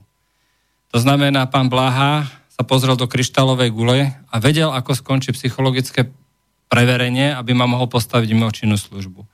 A toto zázračné, keďže bolo odvolanie a bolo to amblok zrušené celé prezidentom vtedy Hasického záchranného zboru, je zaujímavé, že dodneska sa to psychologické preverenie stále objavuje, či to je pri tej dopravnej nehode, postavenie, teda ďalšieho nezákonné prepustenia a podobne. Všade sa to vyťahuje. Uh, predstavte si, že vám niekto, že niekto o vás začne rozprávať, že teda vy ste taký, hen toto, toto, toto. Máme paragraf na ochranu osobnosti, ktorý jasne hovorí, je to ohováranie, že teda kto za účelom vás zbaviť uh, práce, zisku a podobných vecí, rozbiť manželstvo, mal by byť potrestaný. Je zaujímavé, že ja som podal niekoľko trestných oznámení, uh, príslušní policajti zistili, že skutok sa nestal. Alebo to není trestné. Takisto v mnohých iných prípadoch, ktorých som dal trestné oznámenie, kde mám čierne na bielom, že teda je presne skutková veta, je paragrafová, je tam presne ten trestný čin tam je, sa nestal. Ale naopak pán policajt dopísal, že som chronický stiažovateľ a písateľ trestných oznámení. Pardon, vyriešte trestné oznámenie, ktoré som dal v zmysle trestného poriadku, zjednajte tam patričnú nápravu, budete musieť nejakých kamarátov, spolužiakov, neviem, kamarátov z ulice, e, bratrancov, sestranicov z rodiny a podobne, budete ich musieť patričným spôsobom persekuovať a potom môžeme začať nastavovať právny štát a bude to právo fungovať. Ale pokiaľ policajt sa bojí, lebo prokurátor je kamarát s dotyčným človekom, lebo chodia hrávať futbal, hm, v živote to nepôjde. A my sme naozaj malá krajina na to, poprvé je to tá rodinkárstvo a kamarátstvo, že teda nič sa tu nedá robiť, lebo to je bratranec, to je sestranica, to je hen ten, to je brat, e, bratov kôň a podobne. Uh, máme jednu vec, ale druhá vec, nezabúdajte, malá krajina, vie sa o všetkom. Ja som tiež vyrastal v určitých štvrtiach, kde sa pohybovali nejakí ľudia, ako boli Sikorovci a podobne, a tiež som sa poznal. Dokonca som chodil na prázdniny tam, kde sa zase po, pohybovala Dunajsko-Strecká mafia a poznal som sa s tými ľuďmi. Nie, ale nie, nie som ich sympatizant. Do určitej miery je pravda, že vždycky každá vec musí mať protiváhu. Otázne je, keďže štátna moc porušuje zákon, či ten organizovaný zločin náhodou ten zákon nenapráva, nevyrovnáva to. Pekne pán Steinhebel raz povedal jednej novinárke, že viete, my na odvolania nefungujeme. U nás sa odvolávania nedávajú. Bolo to smerom k jednej súdkyni vtedy povedané. To znamená, že áno, e, v podstate sami podporujeme tú nezákonnosť tým, že trpíme zo strany štátnych orgánov a nejakých e, ľudí a zároveň podpor- aby sme si to Janošikovsky vynahradili, tak podporujeme nejaké iné organizované skupiny, ktoré idú nad rámec zákona, lebo musí sa to nejakým spôsobom vyrovnať. Skrátka, keď nejaký úradniček ukradne alebo poškodí niekoho, no tak potom dojdú nejakí iní ľudia, ktorí tomu úradničkovi nejakým spôsobom ublížia. A bola taká krásna vec, sa mi teraz nedávno dostala do uši, lebo ma požiadal jeden známy, má taký problém ohľadom stavebného pozemku jedného a v podstate jedna primátorka si, teda starostka obce si zobrala, že ona to bude riešiť, takže si trošku uzurpovala pravomoc e, vedúceho stavebného úradu, ale napísala na prokuratúru, teda, pardon, na policiu napísala, že e, ten môj známy fiktívne živý spor, ktorý nie je, a je smutné, že okresný stavebný úrad mu dal za pravdu. Čiže uh, pani starostka dobre vie, že konala nezákonne, lebo ten okresný stavebný úrad jej prikázal konať v určitých veciach a je, ju usmernil, že sú tam dokonca aj sankcie. Že musia aj tie sankcie uplatňovať voči teda tomu e, na tej druhej strane, voči komu sa stiažoval môj známy. Ale táto starostka, mimo toho, že teda pošpinila jeho meno, že Ježiš, to je väčší stiažovateľ, on fiktívne živý spor. On fiktívne neživý spor. Ten spor tam je ale je veľmi zarážajúce, že dovolila, dovolila si napísať a spochybniť okresný stavebný úrad, ktorý, ktorého rozhodnutia majú určite väčšiu váhu ako, stavebné rozhod, ako rozhodnutie nejakej pani primátorky. A dokonca spochybnila rozhodnutie človeka, ktorý je vyštudovaný v odbore, má štátnu skúšku, má odbornú spôsobilosť. Pani, ktorá má síce jednu štátnu skúšku, ale nevieme z čoho. Ona sa nevie vyjadrovať k stavebným veciam, ku katastrálnym veciam a podobným veciam. A ona spochybní takýchto ľudí. To je, že si nevážime tie autority a nevážime si ich preto, lebo niektoré tie iné autority takýmto spôsobom pošpinili ako pán Lipšic napríklad advokáciu. Je nezlučiteľné, aby človek, ktorý sa stretával s objednávateľom vraždy, bol advokát poškodeného, kde sa tá vražda uskutočnila. K tomu došiel mail od poslucháča Filipa, ktorý napísal, že Daniel Lipšic je agent americkej tajnej služby CIA s krycím menom Lipstein. Lipšic okrem iného dával úplatky v kauze Lipšicové stádo, kde korumpoval nájomných novinárov z televízie Markíza, z RTVS, denníku N, denníku SME a z Nového času. Takáto je pravá tvár agenta Lipštajna toto napísal poslucháč. Niečo k tomu? Nech sa páči. Na mikrofón? Arabin to už dávno hovoril, je to pravda. A tieto mafie budeme odhaľovať stále. A nech sa ľudia neboja. Nech keď, sa spájajú. Keď sa vrátime k pánovi Lipšicovi a ne, teraz momentálne k kauzám, ktoré sa vedú okolo pána Trnku, keď pán Trnka bol postavený mimo talár, teda než ho krajský súd teda prikázal, aby teda bolo zrušené to rozhodnutie a bol vrátený do stavu, tak e, v podstate Lipši Strnka bolo duo, ktoré v podstate robilo advokáciu, riešilo spory a podobne. Ale je zaujímavé, aké spory oni riešili, akých klientov oni mali. Toto je tiež dosť vážna vec, že uh, Trnka, ktorý vedome zneužil svoju právomoc ako generálny prokurátor a napríklad pri pánovi Počiatkovi mal zasiahnuť a v podstate ma im dovoliť odísť z tej kancelárie, hneď tam mal teda zavolať nejakú ochránku, lebo mal k tomu teda obrazový, zvukový záznam, tak mal konať v danej veci a teda riešiť. Nie, on naopak, on v podstate len tichosti podporil trestnú činnosť, chválil ju a ešte aj napomáhal ďalej. A postavil sa pred novinárov a povedal to, čo po ňom počiatek chcel, aby to teda bolo, aby si uliali svoje peniaze, lebo sa prepočítali. Toto sú všetko takéto nechutnosti, ktoré naozaj vrhajú veľmi špatné svetlo a potom, keď napríklad dojdete aj k tým sudcom a ide vás súdiť nejaký sudca a po vás chce občianský preukaz a vy mu poviete, dobre, no keď ste sudca, určite máte nejaký vy preukaz, ktorý vás opravňuje súdiť. Každý, kto niečo robí a musí mať pritom odbornú spôsobilosť, ako aj sudca, má preukaz.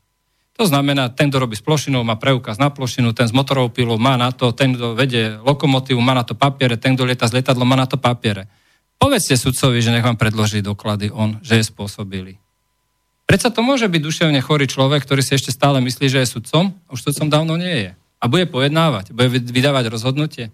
Nech sa aj pán sudca pre, alebo sudkynia preukáže, áno, ja mám previerku, bola moja spôsobilosť preverená, tu mám o tom doklad a môžeme ísť ďalej pozrite si a budeme vedieť. Ale nie, že sa spýtate pána sudca, tak predložte mi vy, či ste vlastne, či je to ten sudca, lebo vy neviete, on vám ani občiansky preukaz ne, po vás chce občiansky preukaz, či ste to vy, ale vy neviete, či to naozaj pojednáva ten človek, lebo nemá k tomu. On vám povie, že a kto iný by sa tam dostal? Tak po napríklad v Justičnom paláci sa pohybuje dosť väzňov. Tak zobere na seba talár, sadne si a bude pojednávať. Nech pekne preukáže, ako každý občan, lebo aj ten sudca je len občan Slovenskej republiky, nech preukáže tú odbornú spôsobilosť alebo tú spôsobilosť k tomu, že to môže vykonávať. Keď vchádzate na súd, kontrolujú vás ako hneď, to máte zbraň, len toto. Všimnite si, že vedľajším vchodom prechádza veľa ľudí, ktorí donášajú veci krížom krážom a nikto ich nekontroluje. A raz som sa tak spýtal, že a to kto je? A to je sudca. A jak viete, že tu ešte robí ten sudca, keď vám neukázal nejaký preukaz? Ja som robil na ministerstve vnútra a e, niečo sme neš- museli riešiť aj v rámci ochrany objektov.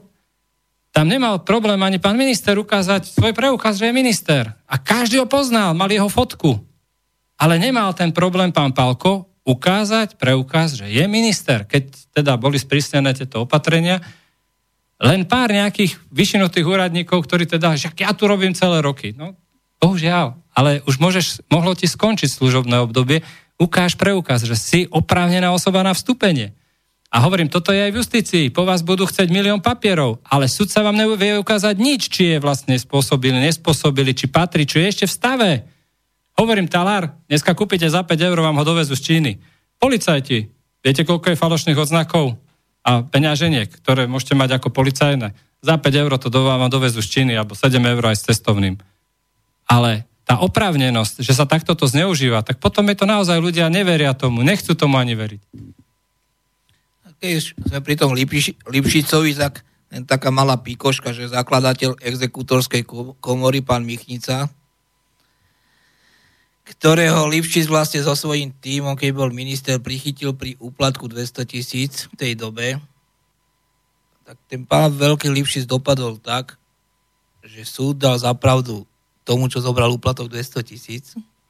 Lipšic ako minister zostal, jak by som to nazval slušne, ja neviem, na posmech, nazveme to takto jedným slovíčkom, na posmech, Pán Michtin sa dostal taký trest, že ho zbavili exekútorského úradu, čo podľa mňa svedčí o tom, že niečo urobil. Napriek tomu potrestaný nebol.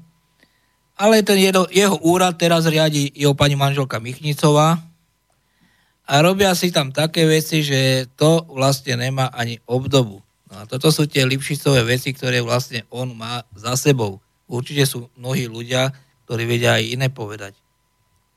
No ale keď sme volali pri tých sudcov, tak dneska by bolo veľmi zaujímavé, keby treba z RTVS cez ministra spravodlivosti alebo cez riaditeľa ZVS dostali povolenie a natočili si, ako dneska ráno odchádza každé ráno Bašternák do práce a chodí do práce s Milanom Jurčom. Aby ste vedeli, kto je Milan Jurčo. To je sudca trestného súdu, ktorý pôsobil Trebišove. To znamená, že dneska chodí do práce Baštrnák so sudcom. Sudca dostal takisto 5 rokov za úplatok, tak jak má Baštrenák 5 rokov. Robia vo firme AKAM a chodia spolu do práce. Túto telenovelu by mali dať na obrazovkách RTVS, aby sa ľudia nasmiali, že dneska Baštrenák chodí so sudcom do roboty, ktorý sedí s ním v base. Toto sú veci, čo určite by sa pobavilo mnoho Slovákov, lebo v tých ZVS ústavoch, čo sa dneska deje, čo ja viem a mám, napríklad aj toto, čo som vám teraz povedal, čo sa týka Baštrnáka, kde je on, však o ňo, o ňo sa tam starajú aj jak o Vatička, keď bol prezident ten Baštrnák. Akože oni zabudli, že je tam odsúdený a je tam za niečo, jemu sa samotní bachári a riaditeľ ústav pchajú do, do zadku. Však to je aj s Kočnerom to isté. Ale zoberme si jedno, ako čo, čo, mám, čo mám poznatky, skúsenosti, alebo teraz mám, som podával tri podania na daňovej kriminálnej policii priamo na Dubnickú väznicu. No si zoberte, že v samotnej Dubnici mám tam tri prípady. Máte tam treba bu, bufe, bufeče v každej väznici Zlatá baňa, hej? Dneska tu daniari a všetci rozprávajú o tých e-kasách. A teraz si zoberte, ako to funguje v Dubnickej väznici. Máte tam e-kasu, kde sa blokuje zamestnancom z DVS. To znamená, že týždenne možno tam prejde cez tú kasu 300 eur. To už preháňa možno. Ale druhá kasa, ktorá je vedľa tejto kasy, cez ňu tam týždenne prejde 30-40 tisíc eur. Prečo není táto kasa na, napojená na, na... Prečo není e-kasa a nechodí toto? Tak to, toto som dal na daňovú kriminálnu policiu a budem strašne zvedavý a sledovať tento prípad, ako to dopadne Aké je možné v dnešnej dobe, aby boli dve kasy vedľa seba meter jednej predajni, jedna e-kasa a druhá, kde sa tunelujú nenormálne 10 tisíce. To je ako smiešne. Alebo si zoberte, všade narážame na to, že súdnicu je všeli, kde je rodinkárstvo. Dubnická väznica, však to je rodinný podnik. Tam máte 5-6 rodín, to znamená brat, brat, sesternica, mama, teta, všetko, tak to fungujú väznice. Vy sa chcete ísť sťažovať na svojho, treba pedagóga, a dojde vás riešiť jeho brat. Potom, kde sme, kde my žijeme, čo my chceme? Však base sa krádne a basa vás ide naprávať.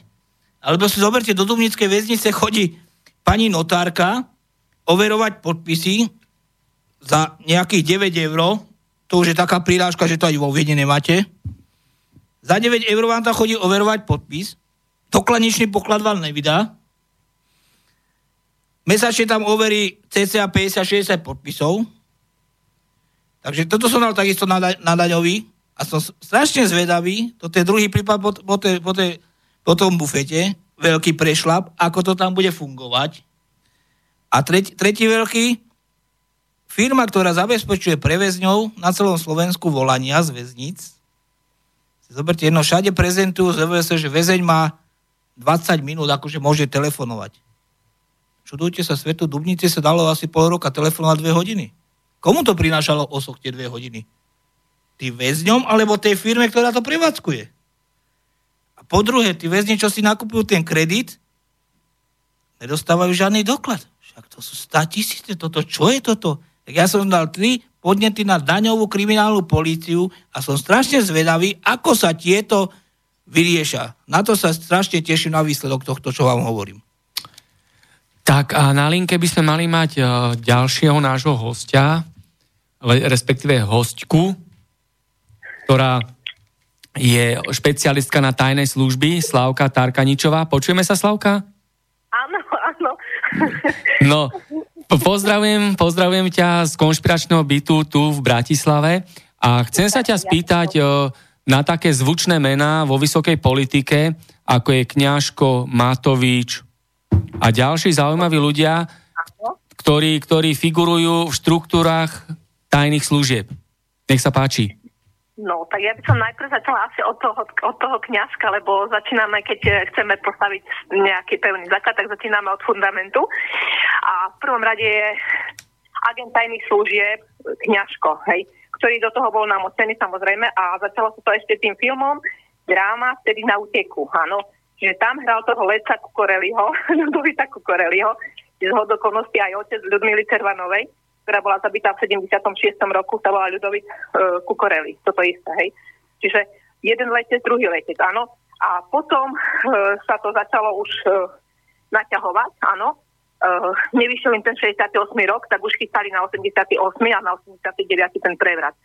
A tam už mali dosadenú agentku tajných služieb, ktorá bola ešte bačka, Anna Harapašová, vydatá Naďová. A teraz môj Žižova to do okolnosti, ktorá v 88. už pracovala pri Miroslavovičičovi v Bratislave.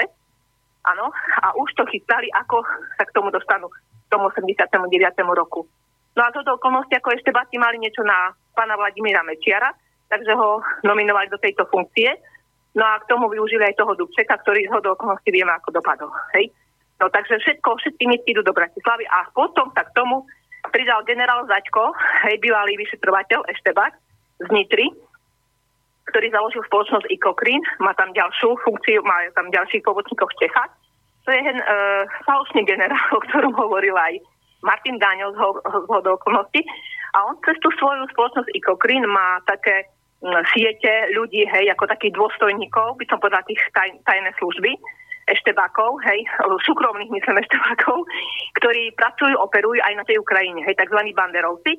A tu vo Vranove je taká banda tých eštebákov, také gro, áno, a začalo sa to od toho Semka, kde jeho syn robí uh, honorárneho kontula na Rusku, ale zrejme uh, na západ, hej, čiže pracujú pre americké spoločnosti potom je tam ďalší Obický, ktorý robí honorárneho konzula na Ukrajine. Hej, to je ďalšia hej partia. A oni ťažia nejakú z Donbasu to uhlie, ktoré to uhlie, eh, neviem, kde to predávajú, ale majú také pobočky na Malte. Hej? Čiže to je ďalšia súvislosť k týmto. Hej? No a teraz eh, k tomu Čolinskému, aby som povedala, E, že ma napadlo, že v tom 95. roku ten Peter Pčolinsky ma zavolal do jednej spoločnosti ČSOBčka a vzadu bola budova, ktorá patrí tomu Semkovi a mi tedy, ma tedy oslovil po, pre toho, že by som pracovala pre Finko Partner, čo mi bolo divné, že skade on má poznať, ten človek na mňa vedel kontakt a tak ma namontoval do tej spoločnosti. No a potom uh, ten Čolínsky robil pre rôzne spoločnosti, hej, ktoré išli k vode, samozrejme, vytunelované boli. A keď som počula, že on sa stal, stal poslancom, tak som nechápala, ako je možné, že človek, ktorý roky robil nejaké podvody, že nikde nebol postihovaný. Hej. No on bol na ministerstve vnútra s uh, Lipšicom a, ale nie Peter Pčolinský, on mal tam dvoch bratov, Vladimíra a aj druhého, ale tých, e, toho Vladimíra ešte toho druhého brata, neviem, jak sa volal, volal, tak to ich dosadil, hej, na to ministerstvo do Bratislavy k Lipšicovi. Lebo Lipšicovi ho dali preto, aby toho Lipšica zneužili, ale už to bola asi zrejme partia Matoviča, lebo Matovič potreboval dostať Pčolinského e, do Bratislavy, že by sa dostali k tomu Danielovi Lipšicovi. Hej. Ja si myslím, že ten Daniel Lipšic určite je mimo diania, obrazu diania, čo sa deje. A Matovič potom, hej, keď narobil tie podvody cez Axu poisťovňu, potom pracoval ten Peter, eh, Peter Čolinský, ktorý sa po Vranove vyvážal na Mercedese s bratislavskými značkami. Išiel robiť ako manažera e, internetovej banky pre Axu. Hej. Čiže to bolo tiež tre, e, Trnava, skade je Matovič. Hej. A práve oni sa cez týchto tie spoločnosti, cez toho brata, ten Matovič sa dostal týmto všetkým, e, že by blokovali tú NATO, NATO alebo tý, ten svoj systém blokovací. Hej. Takže Pčolinský má tiež veľmi veľa za ušami, by som povedala, a treba ísť po tejto, po tejto skupine, hej. Matovič, lebo Matovič a... To Pčolinský je teraz nalepený na Kolára. No, ale prečo je na Kolára? Prečo tam sú peniaze? A keď vieme, že ten čistý deň, že prišla mu nejaká sms hej, že písal s nejakým dievčaťom, to už bola, to už bola práca toho Pčolinského. Hej. Čiže oni tu majú tie tajné služby, oni majú svoje e, svoje všelijaké tieto páky.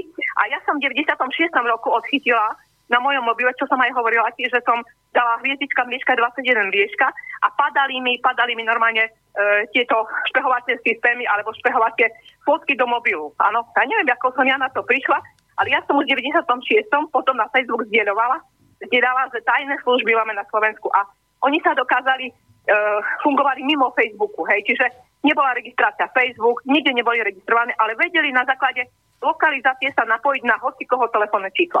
A... Na Viberi, na Viberi, Áno. sa napájali.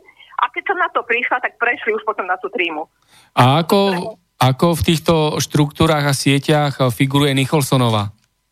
Nicholsonová, tak Nicholsonová začínala keď si pamätáš ešte, ak niekedy Mečiar hovoril, že on nechápe, že ako je to možné, že kto do spoločnosti VTV, do televízie VTV dal tam Nikolsonovu, ktorá tam bola, fungovala tá spoločnosť pota prešla, zmenila sa na tú tá trojku a ona bola ako redaktorka, keď sa spúšťalo to vysielanie, týždeň predtým, ako bola licencia vydaná na 19. septembra 2006, 2001, tak 11. septembra, presne ak padli dvojičky, jak boli tie dvojičky, v predstihu tá TA3 začala vysielať. A moderátorka bola tá Lucia Nikolsonová. A tá Lucia Nikolsonová nemá žiadne vzdelanie, to je jasné, každý vie o tom. A do okolností, ona má len základnú školu. A do okolností ja som podala minulého roku pred parlamentnými voľbami, alebo tohoto roku, pred parla- týmito eurovoľbami, som dala na ňu trestné oznámenie, hej, že ukázala, video je tam jasné, kde ukazuje pamflet, že má maturitu, hej, z Miletičovej z Bratislavy, kde vôbec toto pravda nebola a prišlo mi oznámenie znaky, že vraj oni videli jej maturitné vysvedčenie. Hej. Nikto nikdy nevidel, len Naka videla. Hej. A ešte tá úbok, ten úbok, ktorý bol, ktorý založil Daniel Lipšic, tak práve cez ten systém oni sa už potom dostávali.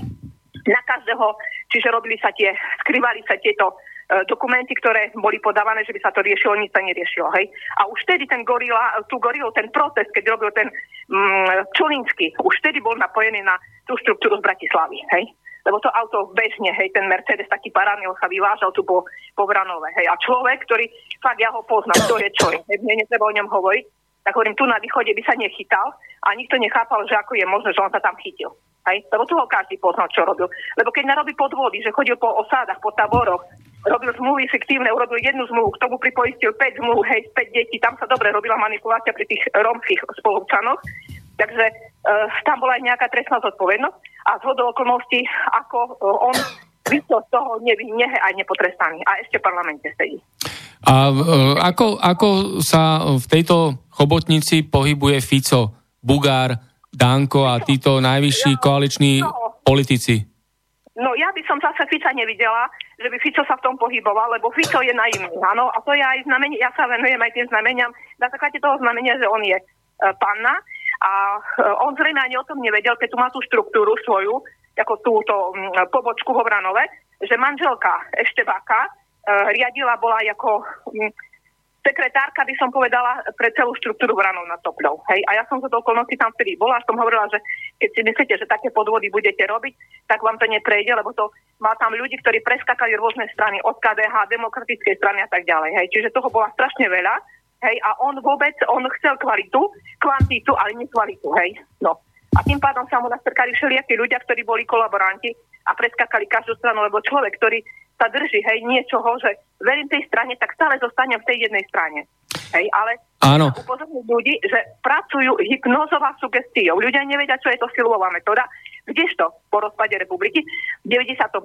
sa tu vo veľkom začala masívne pre manažerov e, aplikovať uh, silová metóda. Každý sa chcel učiť angličtinu a tým pádom sa dostal do rúk hypnotizérom. Hej? No a ako náhle nabúra sa tá psychika toho človeka, tak už hypnotizér nemá problém s magory toho človeka a presne mu sugeruje svoje myšlienky. Na tejto, na tejto báze pracuje systém na Slovensku a títo podvodníci, hej? A ja sa ťa spýtam, čo ty odhaduješ, aké budú následovať udalosti, čo sa bude diať teraz vo vysokej politike? No, ja si myslím, že keď sa Slováci zobudia, tak veci sa, uh, veci sa napravia, hej. Len treba veľa, ľuďom, veľa ľudí treba zobúzať, lebo bohužiaľ, keď hovoríme pravdu na tých facebookových sociálnych sieťach, tak sú, sme blokovaní. Čo ja mám sama skúsenosť a blokujú nás nie Facebook nás blokuje, ale práve tieto tajné služby na Slovensku, ktoré sú napojené na samotnú tajnú službu CIA. Mm-hmm. A ešte, ešte k tomu drobovi by som povedala, že ten droba tie sa mi vôbec nepáči, ani ten osusky, lebo e, sledujem aj Facebooky, e, ich profily po Facebookoch, hej. A práve, že tie telefónne čísla e, sa začali man, napájať cez T-Mobile a práve vtedy, v tom období ten Droba bol manažer v tej spoločnosti T-Com. Telekom, vtedy to bolo Telekom, hej, ktorá potom prešla Nemcom do rúk. Hej, treba sa trošku... Dobre. Takto, a má, mám aj tu... zrejme som si videl na mojom profile, že som dala to telefónne čísla tá ulpa, hej, čiže e, ten znak satána a tak ďalej. To, ja mám všetky dokumenty poukladané, hej, lebo nemôžem strieľať, nech sa povie len tak e, na slepo, hej, musím mať nejaké fakty, nejaké dôkazy na to, že by som s týmto mohla operovať alebo ďalej postupovať. A ešte aj, aj to lietadlo. To lietadlo takisto je práca tejto istej skupiny. Aj ten... Lietadlo, ktoré padlo v Hejcach? Áno, áno, áno. áno, teraz som sa napojila práve na tú skupinu, lebo hľadajú ľudí, ktorí by boli ochotní spolupracovať. Áno, a toto konci tu v Čaklove blízko jeden človek bol, ktorý robil na leteckej základne, na leteckej vesi v Prešove a vtedy mu čosi v hlave preskočilo. Áno, neviem, či zrejme, lebo to lietadlo horelo vo vzduchu, hej, to videli, že to horelo vo vzduchu to lietadlo, že to nebolo chyba pilota. No a jemu čosi akože by preskočilo, lebo vraj nechcel počúvať svojho nadriadeného, tak ho potom prepustili do civilu, ako vojaka. No a je uh, ako prepustený v civile, ale nemá vysluhový dôchodok, aj, lebo zrejme ho porušil nejaké, nejakú disciplínu. Ale čo? Takže asi zrejme vieme, že prečo to je blokované. Hej? Dobre, tak ďakujeme, ďakujeme za zaujímavé informácie a všetko, všetko dobré z Bratislavského štúdia v konšpiračnom byte. Áno, a ja prajem všetko dobre a hlavne veľa ľudí, že by sa zobudzali a išli sme správne, správnou cestou a bojovali za Slovensko. Áno? Ďakujeme. Všetko dobré. A ja prajem. Dopo. Do počutia. Tak, sloboda prejavu to je šírenie kritických, ale aj šokujúcich informácií. Preto Slovensko potrebuje aj takúto necenzurovanú a nezávislú reláciu konšpiračný byt, aby sa tak v plnej miere uplatňovalo právo na slobodné vyjadrovanie názorov. A práve o to viac je to potrebné v tomto čase neslobody, bezprávia a cenzúry, kedy nám tu vládne mediálna mafia, politické mimovládky, organizovaný zločin a skorumpovaní politici a ich kolaboranti vo vedení štátu. Tento režim nás už dlho klame a okráda. Odpovedou na túto aroganciu moci je protimafiánska a protikorupčná relácia konšpiračný byt, v ktorej bojujeme za pravdu a za lepšie Slovensko. Lebo slobodne rozprávať vlastné názory a slobodne príjmať informácie, to tiež patrí medzi naše ľudské práva a základy demokracie. A ešte len takto, keď sa blížime k záveru, Teraz nedávno všetci vieme, že mimoriadne rokovanie vlády sa uskutočnilo pri Maciálnom paláci Bratislave. Hej. Dostala Bratislava dotáciu, za ktorú určite ako Bratislavčan než vďačím, malo by to byť samozrejnosťou do bratislavskej kasy, všetci vieme, prečo je to tak, alebo prečo by to tak malo byť. Ale tí pamätníci, alebo ktorí robia niečo okolo magistrátu, ako ja dobre vedia, že takéto stretnutie sa malo uskutočniť už za Iva Nesrovnala.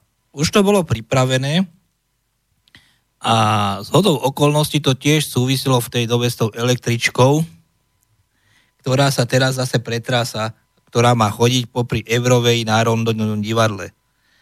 No, zoberme si jedno, že vtedy, v tej dobe, keď tam bol nesrovnal, pie, piekol z Pelegrini, a vieme tie rozhovory, ktoré prebiehali v televízii, tak zoberme si skutočnosť, že kto stával, dostával, kto vystavil Bonaparte vieme veľmi dobre, že, že pán Pellegrini všade odprezentoval, že si tam kúpil byt. Takže tá istá spoločnosť to tam vystavala Bonaparte, kde on sa chválí, že si kúpil byt. Z hodou okolností je to tá istá spoločnosť, ktorá, ktorá ťaha za nitky, aby budovala tú električkovú trasu. Vieme veľmi dobre, že to není preto, aby Bratislavčan si sadol do električky, odviezol sa od Evrovej niekam, že to, že to Volovina, tam, tam je opäť o veľké peniaze. Zanesrovnala, to Pellegrini nazva, nazval, alebo vieme dobre, že peniaze sa dávali tam, kde sú hladové doliny. Na výstavbu jednozúne. Ja neviem, že by práve najlukratívnejšie miesto v Bratislave malo byť hladovou dolinou, to je jedna vec. Po druhé, vtedy, keď to bolo zanesrovnala, Poslanci mestského zastupiteľstva boli proti tomu, aj prijali uznesenie. Jediná prezentácia sa uskutočnila na miestnom úrade v Ružinove, kde som bola ja a kde sme tam predstaviteľov GNT veľmi rýchlo akože argumentami stlačili tak, že prestali hovoriť. Potom pred tým hlasovaním na Bratislavskom magistráte za nesrovnala, tí ľudia ani nedošli to odprezentovať a poslanci mali, dojsť, mali hlasovať o tom, čo nevedeli. Tak toto bolo, toto bolo fopa, jak hovado, čo nesrovnal tedy už s Pelegrínim. Lenže poslanci boli proti tomu, to znamená, že sa proti tomu nehlasovalo, či, čiže za, zasa nezahlasovalo. Lenže čo urobil Ivko Nesrovnal? No Ivko Nesrovnal poslal ako primátor premiérový list, že poslanci s tým súhlasia.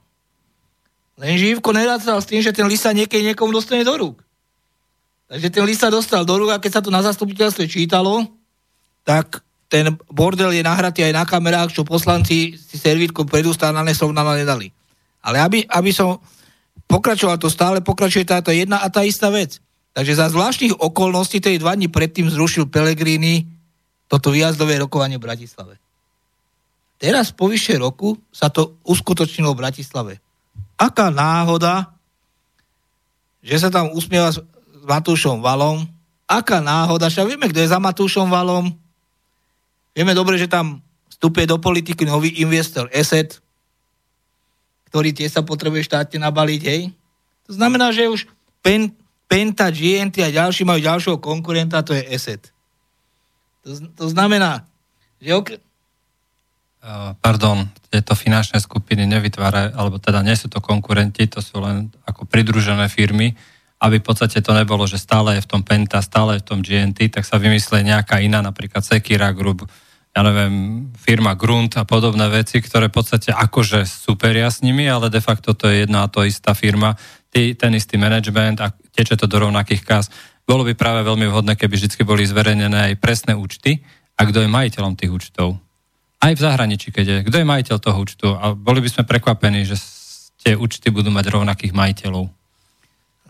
Aby, aby som pokračoval, tak za záhadných okolností teraz sa to uskutočnilo to výjazdové rokovanie v Bratislave úplne zo záhadných okolností. Akurát, že medzi tým sa zmenili pomery. To znamená, že vymenil sa primátor, Pelegrini sa nasťahoval do Bonaparte a stále sa rozpráva o jednom a tom istom.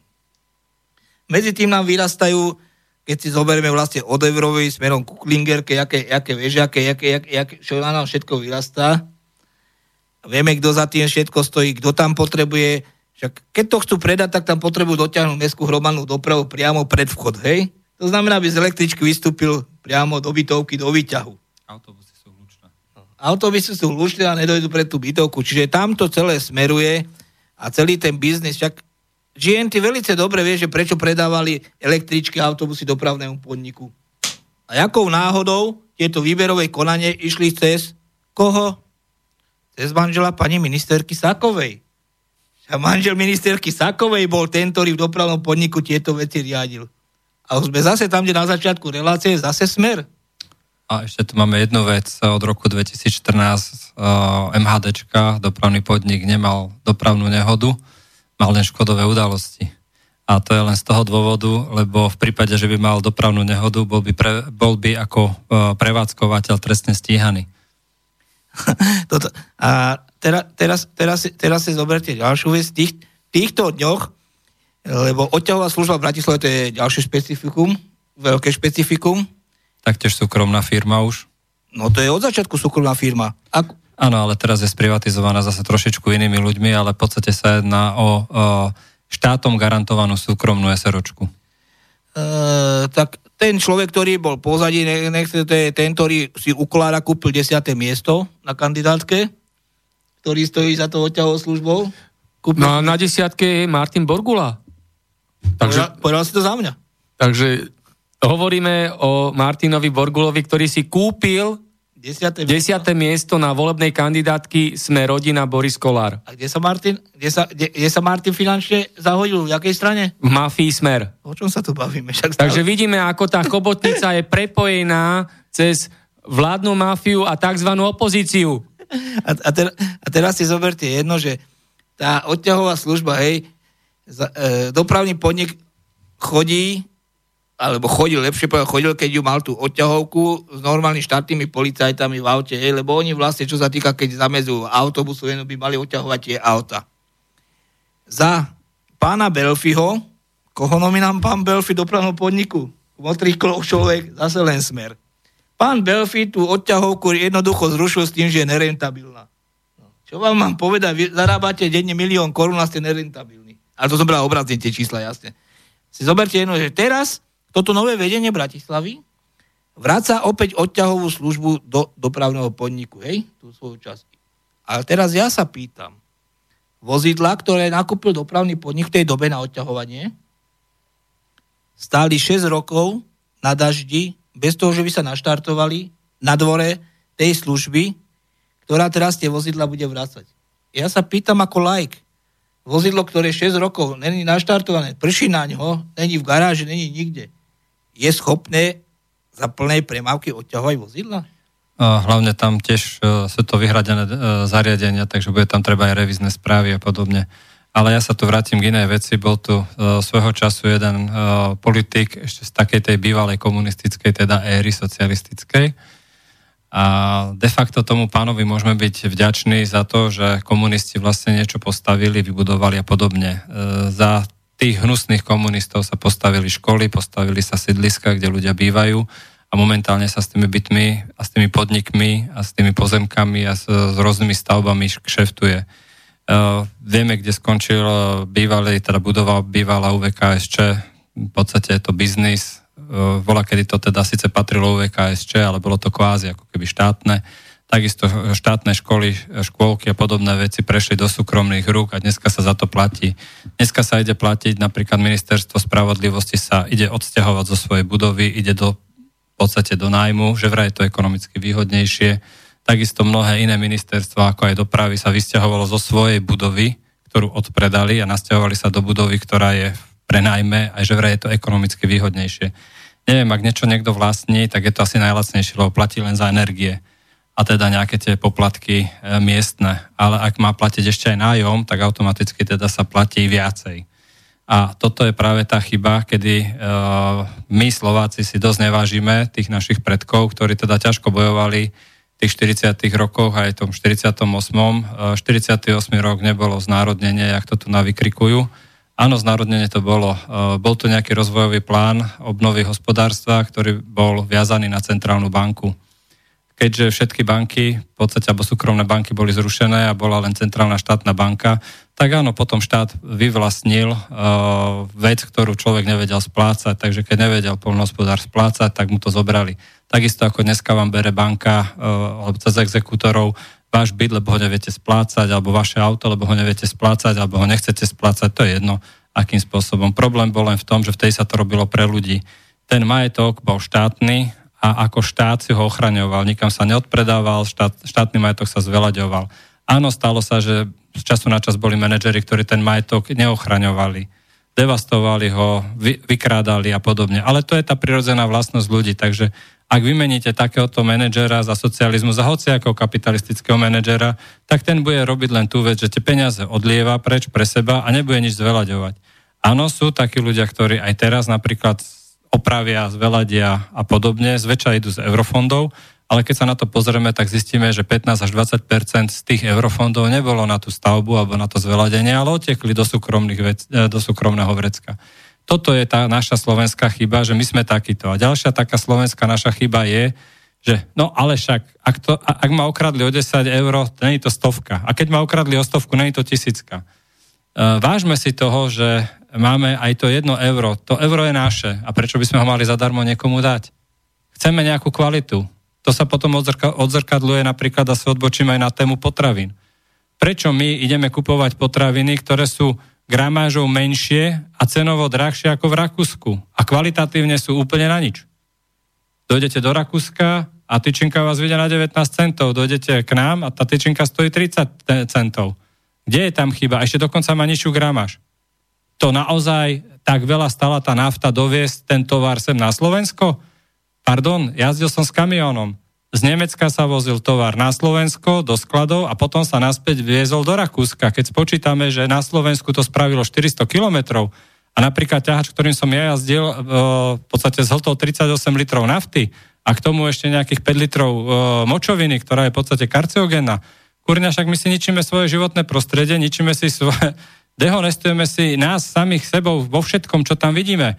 Či to je práca, či to je skladovacie priestory a podobné. E, ľudia, zobuďme sa z tohto. Naozaj treba začať sa vážne venovať tým skutočnosťom, ktoré sú, zlodejov a podvodníkov, aj keď sú z rodiny, to je jedno, ale skrátka treba ich ukázať, že toto je a toto nerob, Fero, lebo toto je zle. Tak, to bol konšpiračný byt číslo 106, vysielaný z Bratislavského štúdia.